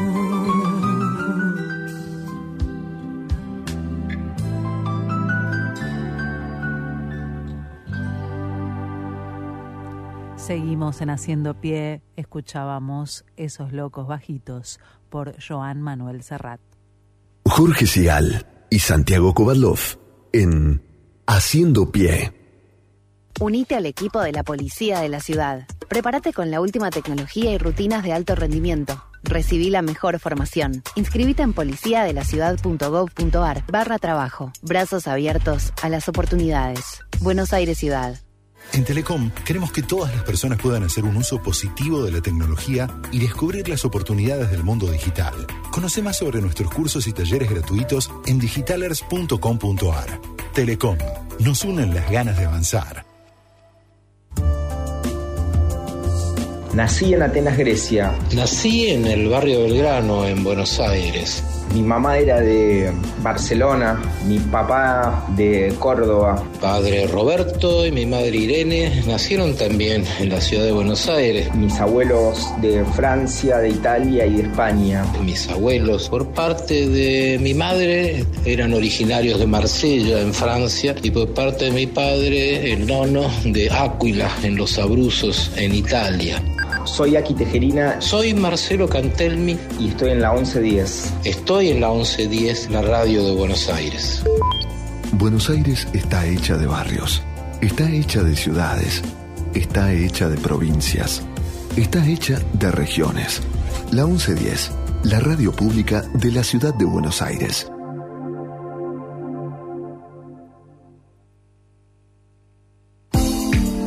Café La República. Jorge Sigal y Santiago Kovadlov conversan en la radio pública de Buenos Aires.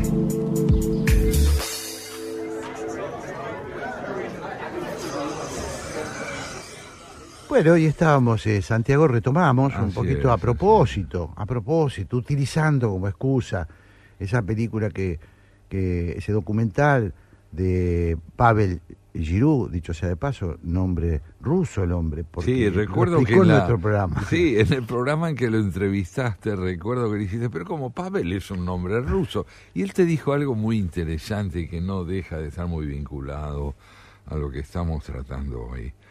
Y dijo él, a mí me pusieron ese nombre en ruso porque en aquel momento lo ruso era el paradigma del ideal al que aspirábamos todos en Cuba. Y los chicos fuimos bautizados, digamos así, con los nombres de esa nomenclatura o esa provisión de recursos que brindaba en todo sentido Rusia.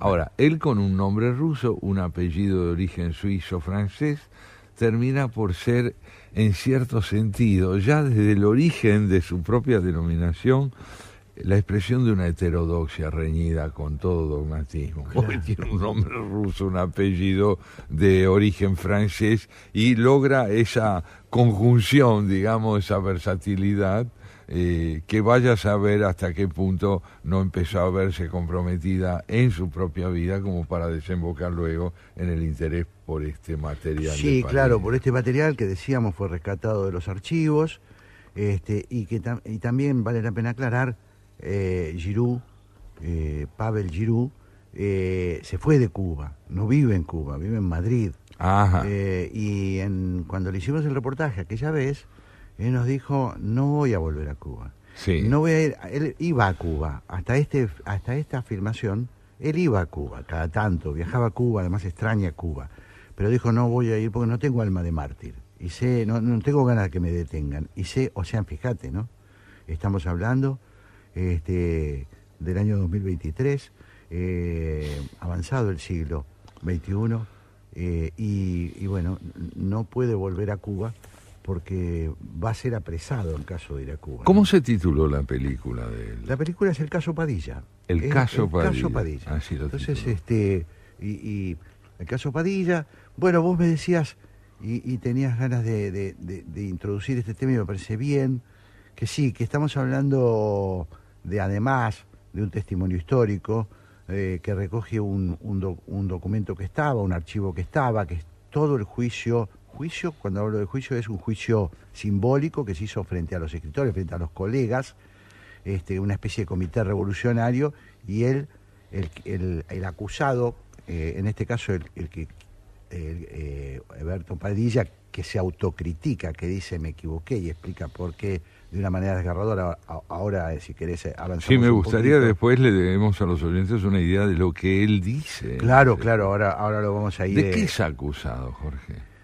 Bueno, eh, Formalmente. a, a ver, pongamos las cosas en contexto. Primero, eh, Eberto Barridilla, eh, que fue un idealista que escribió muchos poemas a favor de la revolución y muchas y, y- y novelas a favor de la revolución, en un determinado momento empieza a sentir dudas, empieza a escribir cosas críticas a- y es detenido. Este dato no es menor, es detenido por la seguridad pública, lo que llaman en Cuba la seguridad pública. Y se pasa un, un mes encarcelado. Eso despertó una ola mundial de protesta, donde, entre otros, se involucraron este, García Márquez, Vargas Llosa, Sa- Jean, Jean-Paul eh, Sartre. Jean-Paul Sartre, eh, bueno, la mayoría de los intelectuales, Benedetti, eh, fue, una- fue un gran, yo, yo diría que hay un antes y un después del caso Padilla, eh, porque tembló, eh, se puso en duda eh, el amor que la intelectualidad del mundo tenía hacia ese proceso de los barbudos cubanos, se puso en duda. Fue el primer llamado de atención que hubo sobre que la revolución ya no, ya no era el sueño este, que muchos habían imaginado, y algunos, Santiago, como sabemos, le significó eh, el final del idilio con la revolución cubana, Sí, como en el caso de Vargas Llosa. No hay duda. Y, y hubo otros escritores, sin embargo, que acá me gustaría hacer un comentario que tiene que ver con aquellos que, habiendo aprendido de las duras le- lecciones que deja la idealización de los procesos políticos, tuvieron desde el comienzo, ante la Revolución cubana, y sobre todo partiendo de la experiencia que la historia desde el siglo XVIII en adelante dejó, se mantuvieron muy cautos frente a la revolución, como fue el caso de Octavio Paz.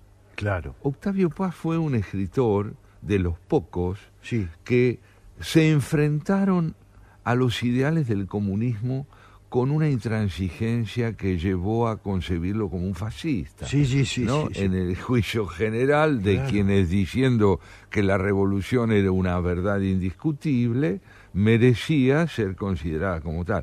Y sin negar lo que señalábamos antes y que sobre todo vos señalabas acerca de la revolución en, en sus comienzos, es siempre un proceso de distensión, de libertad, una explosión, digamos, de posibilidades expresivas y de independencia de pensamiento, Octavio Paz estuvo entre los que parecieron conocer eh, de antemano cómo suelen evolucionar estos procesos que empiezan con la idealización de un espíritu redencional que pareciera llamado a cambiar el mundo y desembocan luego en un callejón sin salida, como fue la detención de Padilla. Qué interesante lo que decís, Santiago, porque me, lleva a, pensar eh, qué imprescindibles son esos hombres eh, que se apartan del rebaño, ¿no? Qué impresionante esos hombres que se apartan del Sí. rebaño, porque no es fácil. No es no es sencillo. Cuando toda la corriente va hacia un lado. Yo pensaba recién, cuando vos hablabas de, de Octavio Paz, que, por cierto, mexicano, por cierto, en un país latinoamericano, ahí cerquita, donde Cuba era, bueno, de donde salió el barco, el Granma, eh, que luego este, tuvo tanto, eh, tanto, bueno, eh, eh, quiero decir, la tradición revolucionaria es tan fuerte. Hay que decir, paremos, esto no, por acá no, van a ir hacia... Es impresionante, ¿no? Es muy impresionante. Es la singularidad de un temperamento y de una convicción ética y cultural que comprende que la historia, cuando se fi- configura como un proceso que se autocaracteriza a sí mismo como redentor, como purificador, como enemigo del mal porque es la encarnación del bien, pues entonces nos está diciendo desde su propia enunciación retórica que debemos cuidarnos de él. Claro. Y, y esto se aplica a todas las épocas. Eh, hay una, una eh, creo yo, acá entro en un territorio polémico y, y- me gustaría ser cuidadoso y respetuoso, que, bueno, que nos compete mucho a nosotros, que es esta idea de que, bueno, hay una, hay una ideología oficial, hay una ideología única eh, en, el, en el mundo de la en el mundo intelectual, en el mundo de la creación. Hay que pensar más o menos parecido, porque la sensibilidad tiene un color determinado.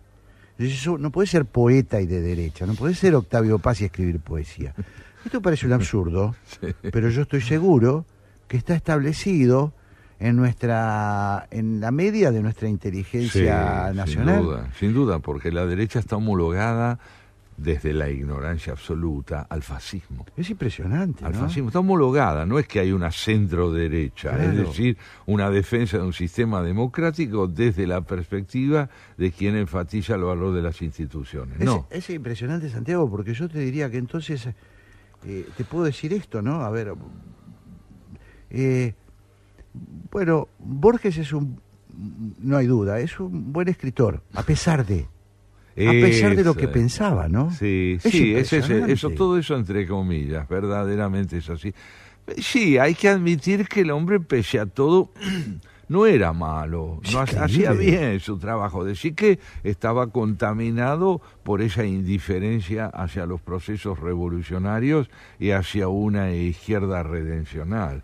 Bueno, ahí tenés el otro caso, junto a Octavio Paz, de un escritor que sosteniendo una posición, como también lo fue la de Raymond Aron, Claro. de enfrentamiento con el dogma y con la idea de los procesos excluyentes, logró mostrar que el talento, el talento no necesariamente es hijo de la revolución, sino que puede existir contra la revolución, a pesar de la revolución o a favor de la revolución, Claro, pero claro. que es una instancia independiente que no está subordinada a una doctrina. Increíble que estemos hablando de esto, pero Me bueno, parece increíble. increíble. a la película de la que me estabas Bueno, comentando. entonces el- el- la, la base de, de esa obra de arte eh, eh, es que eh, tiene que ver mucho con eh, cómo Giroud aprovecha la imagen de archivo, cómo la aprovecha para, eh, para volcarla de una manera que te- se te clava en el corazón. Eh, por las imágenes que seleccionó, por los testimonios que recoge, por la música, por, eh, por otros documentos fílmicos que él va aportando de archivo, donde, donde habla Fidel, donde habla... Bueno, el centro es el juicio mismo, ese juicio insisto, no es una, una, cuestión de tribunales, es un juicio de pares, donde eh, eh, Padilla hace un mea culpa después de estar un mes en, el, en la Seguridad Nacional, preso, y vaya a saber en qué condiciones, él hace un tremendo alegato eh, eh, eh, retractándose de sus críticas a la revolución. Se retracta de aquello que había Ay, escrito. es tan desgarrador, Santiago. Porque además no, además es un orador. Padilla es un orador equiparable a Fidel Castro. Hay algunos que, que vieron la peli- que vieron el- la película de Giroud y dicen, bueno, parece imitarlo a Fidel. Eh, y hay quienes hasta se presta hasta una interpretación. No, no, no tenemos datos, porque él luego no habló de esto. Él, vivió hasta los 60 y, y pico de años, murió en Estados Unidos, exiliado. Pero mm, nunca, nunca dijo esto que uno podría interpretar que ese discurso, ese alegato al estilo Fidel que él hacen frente a sus pares, parece, parece un poco sarcástico. Paródico. Parece paródico. Pero no hay pruebas de esto. Yo no puedo decir qué tipo. Está lo que parodiándolo a Fidel. No, no, ni que está parodiando a Fidel, ni lo que está diciendo lo está sobreactuando para que se entienda que no tiene alternativa porque lo acaban de detener un mes y que no quiere estar preso y no quiere estar torturado. Bueno, ahí volvés a un tema clave. Las palabras son las palabras. Las palabras que uno pronuncia, más allá del énfasis o que ponga Claro. en ellas, dicen algo que puede resultar una terrible eh, dilaceración interior de quien las emite. Cuando un escritor dice lo contrario de lo que siente y piensa, de algún modo se está aniquilando. Es impresionante, es impresionante. Te digo, eh, yo cuando la vi en su momento, eh, me produjo un gran desgarro, una gran sensación de desgarro, porque por un lado quería abrazarlo al tipo, decirle, no, no me hagas esto, no te retractes, por favor, te lo pido por favor, porque te da una ternura. Además estamos hablando de un, de un talento, de un escritor de, impresionante, eh, en una posición casi infantil, casi infantil, diciendo, yo hice todo mal, yo hice todo mal y voy a... Y está bien que me hayan prohibido, ¿no? Te digo, Santiago, es... eh, no sé si hay algo eh, parecido, por lo menos desde el punto de vista eh, eh, basado en documentos absolutamente mm, eh, de, de docu- de- digo de documentación no no una recreación no es la confesión Claro, no es- Eh, no, no es la película la confesión no es es un, un documento hecho con con, Con toda con- objetividad. con objetividad y con material que está Así es, eso quiero decir, no es una metáfora, No, es para nada, literal. para nada. Es literal. Y entonces se va viendo en esa conversación que él va transpirando, se le va transfigurando eh, el rostro. eh, y es rarísimo porque él hace hincapié varias veces en que recuerda cada, ante cada párrafo, recuerda que estuvo preso, que estuvo en manos de la Seguridad Nacional. Dice, y ellos me pidieron que no hable mucho de ellos y yo no lo voy a hacer. Pero yo estuve con ellos, y con gente inteligentísima, brillante, que me interrogaba de manera... es, hay algo ahí, hay algo, hay Sí. algo raro, ¿sabes? Sí, sí, sí. Suena, digamos, algo sarcástico. Suena también. así a eso, a parodia, eso que vos decías, ¿no? Pero bueno, lo cierto es que esto queda en manos nuestras. En, eh, al, al ver la obra de arte, que es, la, que es el documental de Giroud, queda en manos tuyas esta interpretación. Sí, Eh, sí, no podés... Yo creo que el mensaje es extraordinario. El mensaje es extraordinario y excede, eh, excede enormemente eh, el caso Padilla. No, lo excede, pero estás enfatizando la importancia del tono, la importancia de los acentos puestos en la enunciación como un contrarrecurso. Decir, por un lado estaría siempre dentro de lo que es una interpretación del espectador.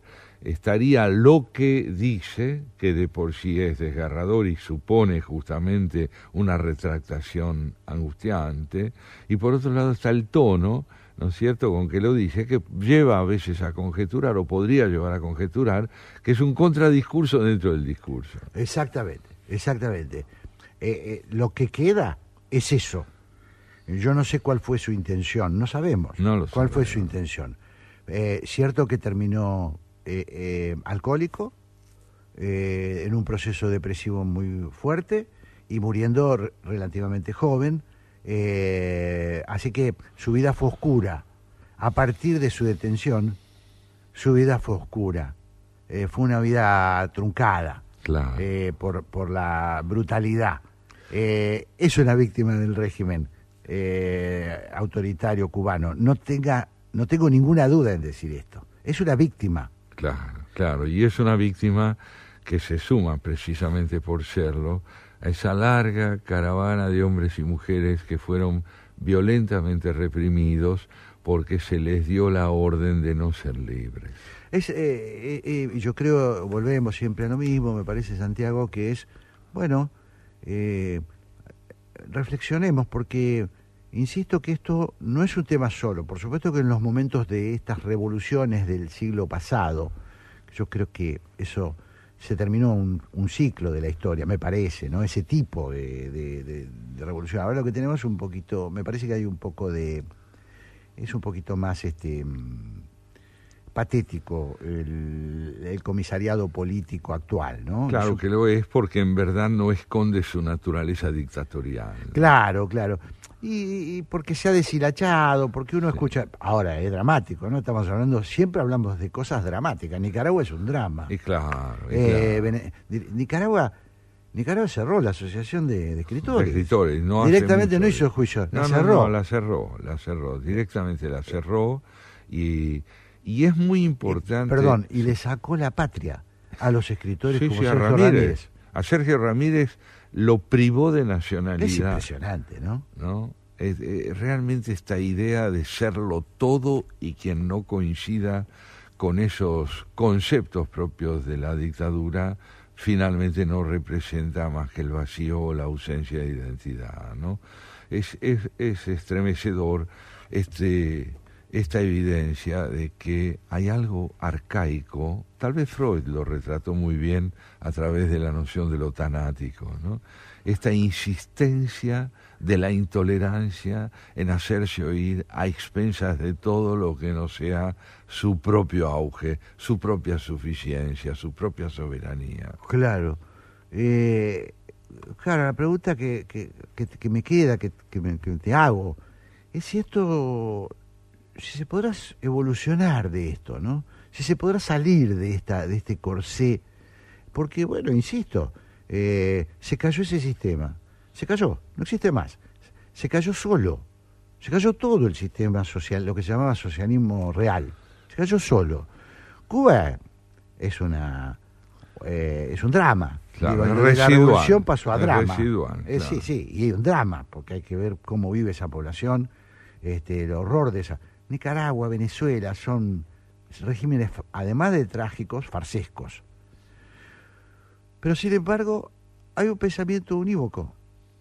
El pensamiento de izquierda, de esa izquierda, eh, es, eh, enaltece, enaltece. En el mundo de la cultura todavía sigue siendo eh, prestigioso ser de izquierda y pro-cubano. ¿Cómo puede ser?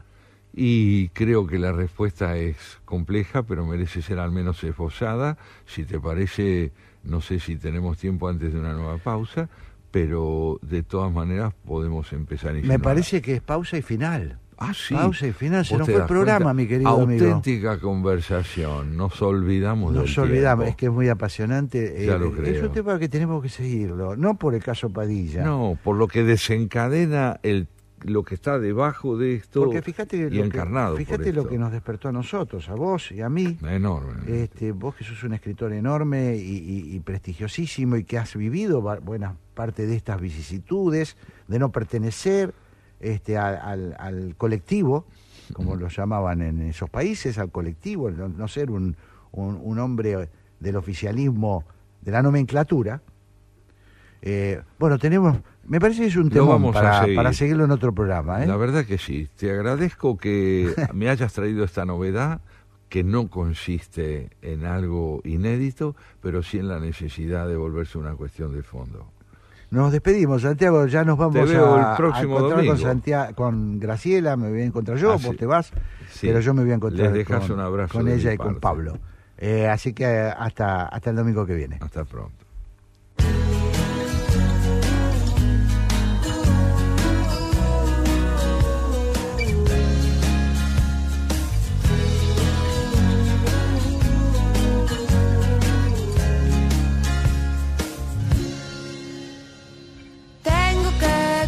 Confesar que a veces no me gusta tu forma de ser. Luego te me desapareces y no entiendo muy bien por qué. No dices nada romántico cuando llega el atardecer. Te pones de cada luna llena al mes.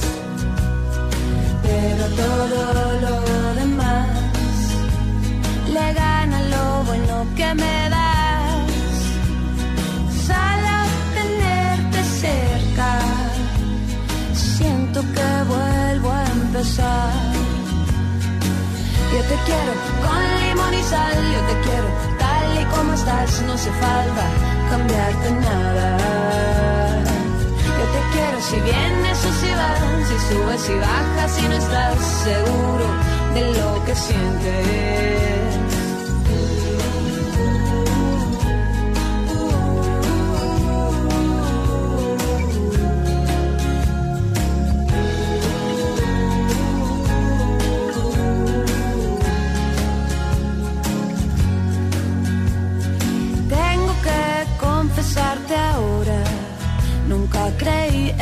felicidad.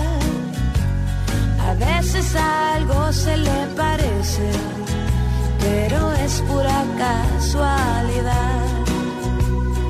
Luego me vengo a encontrar, con tus ojos me dan algo más. Sal a tenerte cerca, siento que vuelvo a empezar yo te quiero con limón y sal, yo te quiero tal y como estás, no hace falta cambiarte nada. Yo te quiero si vienes o si vas, si subes y bajas, si no estás seguro de lo que sientes. Yo te quiero con limón y sal, yo te quiero tal y como estás, no hace falta cambiarte nada. Yo te quiero si vienes o si vas, si subes y bajas, si no estás seguro de lo que sientes.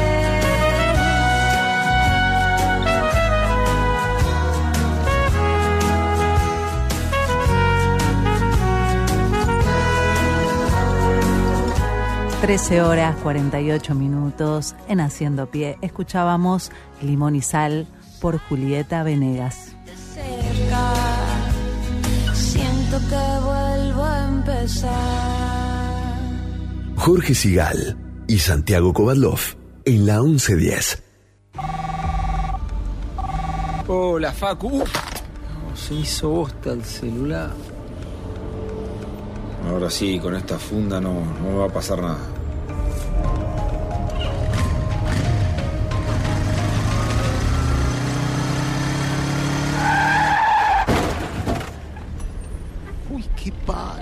Sin casco.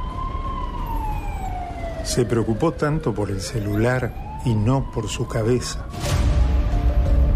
El último año, más de 1.500 motociclistas, en su mayoría jóvenes, murieron por no usar casco. Vos, que tenés cerebro, usalo.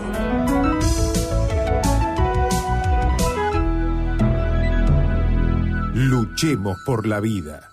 Para hacer cualquier tipo de denuncia, podés llamar al 911 y hacerla sin ir a la comisaría. Así, logramos que el servicio de toma de denuncias sea más simple y rápido. Conoce más en buenosaires.gov.ar barra denuncias. Buenos Aires Ciudad.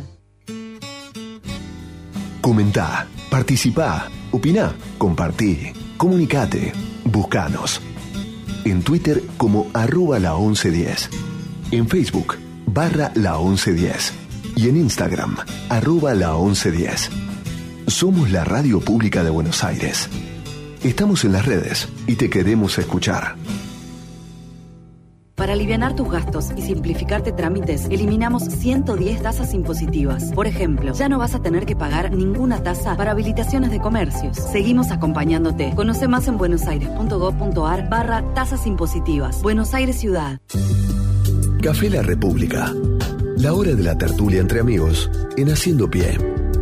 Con Jorge Sigal y Santiago Kubalov.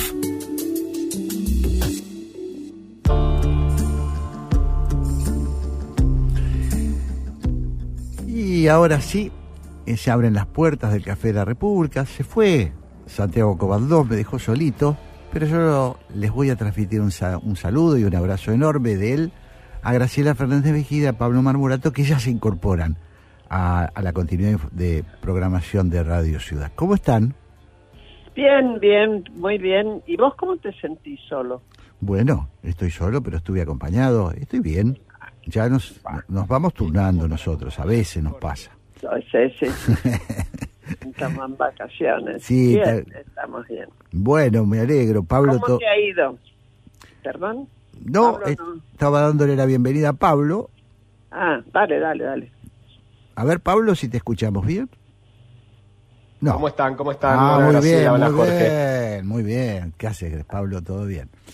Bueno, acá estamos, Graciela, Pablo, este, cerrando una semana, bueno, una semana que nos mojamos un poquito y nos amargamos un poquito, como siempre. Este, más ama- zamarreo. qué bárbaro, ¿no? Esa plaza. ¿Qué opina Graciela? Eh, fue una plaza tan... in- yo de- después vamos a hablar Sí. este, en el programa porque Sí. debería ser como un resumen. Yo sentí, tú sabes que yo tengo muy medida esa plaza porque en la época de la dictadura nosotros queríamos saber siempre, había menos vallas, todo eso no existía y menos escenario, este, pero medíamos por metro y, y y sabíamos que quietos caben tres personas por metro cuadrado Sí. y en movimiento eh, menos. Este, entonces la medíamos mucho. Fue, Claro. no podría decir que esa plaza fue vacía. Vacía de gente, más allá de que acarrearon muchos, fueron seguramente muchos empleados de las empresas que dirigen la cámpora y alguna gente que habrá tenido esperanzas de escuchar algo interesante porque adhiere al kirchnerismo. Yo a esos son, eh, obviamente, por lo que más lo lamento, ¿no? Sí. Pero fue una plaza, una plaza vacía de contenido, Claro, claro. absolutamente vacía. Para quien fue y quien se tomó el trabajo de escucharla como nosotros, como yo en, en la televisión, no nos dijo nada. Tremendo, ¿no? Patético. Nada nuevo, Sí, nada sí, sí, sí. que prometiera algo para el futuro, nada. Estamos en un año que va a haber elecciones, Claro. donde hay, nos sobran los problemas, ni se hizo cargo de la responsabilidad de ninguno de ellos, de los problemas que tenemos, ni dijo nada que dijera, bueno, vamos a ir para algún lado, para algún candidato.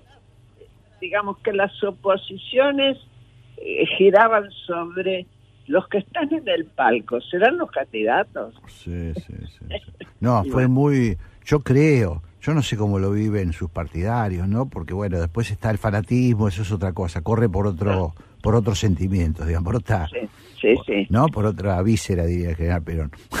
este, pero, pero la, la, para, para el, para el que tenía dudas, para el, para el que está pensando, eh, bueno, es una gran decepción, supongo, es una gran decepción, ¿no? Este, nada, ninguna explicación, ningún porvenir, todo pasado, todo pasado. Exactamente. Todo pasado y todo mentido, porque no hubo una cifra que fuera correcta. Claro, impresionante, impresionante. Este, Sí, sí, sí. Pablo, ¿vos cómo lo viste? Pasado sesgado.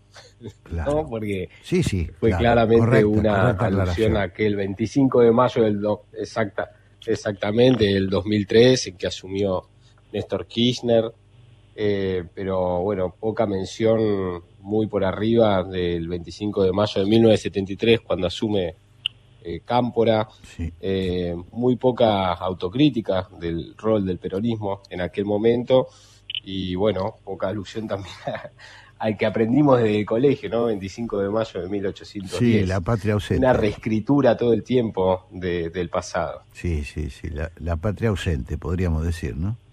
Este, impresionante, impresionante. Una, bueno, en fin, me parece que es, eh, es una, en todo caso, Graciela Pablo, nos deja ese sabor amargo, eh, incluso aquellos que tenemos expectativas, eh, bueno, porque el país está viviendo un momento crítico, ¿no? Entonces uno espera que responsabilidad en los políticos, espera, no importa cómo Bueno, piense. Yo creo que en Cristina, honestamente, Sí. me parece que ninguno de nos va. Yo no. Sí. Eh, No, no esperaba. No tenías ninguna expectativa, claro. No, no, ninguna. Claro, ninguna. claro, claro, claro, claro. Porque, porque veíamos y, vamos, hemos vivido la política. Totalmente, totalmente, totalmente. Soy, soy gallo de quinto hervor. Bueno, nos estamos, nos queda, nos quedan un par de minutos. Eh, Sí. ¿cómo, ¿Cómo viene el porqué? ¿Qué vamos a tener hoy? A que nos cuente Pablo. Pablo. Cuente Pablo. Vamos, vamos, vamos. Bueno, a raíz de lo que estamos comentando, vamos a estar con un analista muy fino que viene de la gráfica como Eduardo, conocido por todos los amigos Gato Aulicino. Ah, Fue gran- durante gran mucho tiempo hombre. jefe de política, de- exactamente, un gran periodista. Sí, sí, sí, columnista de Infobae. Eh, de perfil bajo, porque tiene con qué, si quisiera, digamos. Sí, un gran, Ahora de gran Infobae, columnista de durante muchos Infobae. años sí. jefe de política de, de De Clarín. Sí, gran columnista también de Infobae, Sí. eh, de los que uno espera para, para leer. Tal cual. En lo personal no son tantos.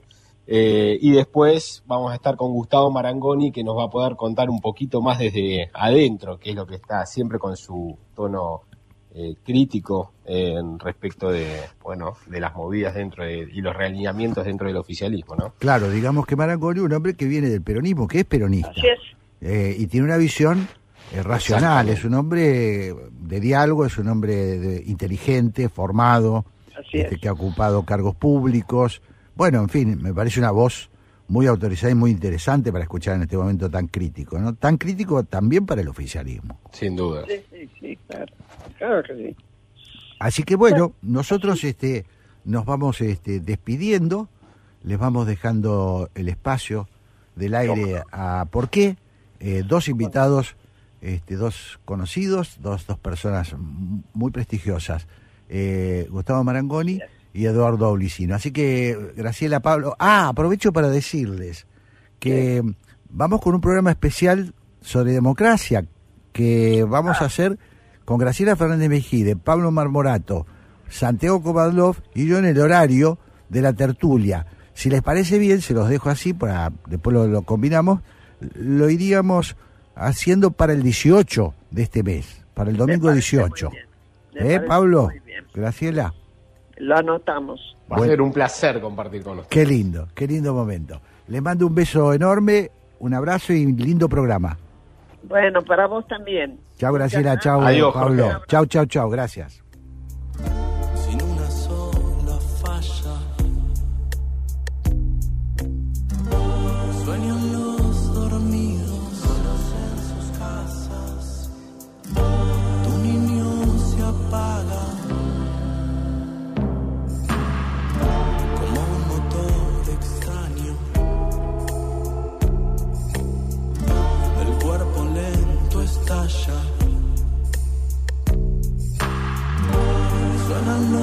Haciendo pie, domingos a las 12, en la 1110.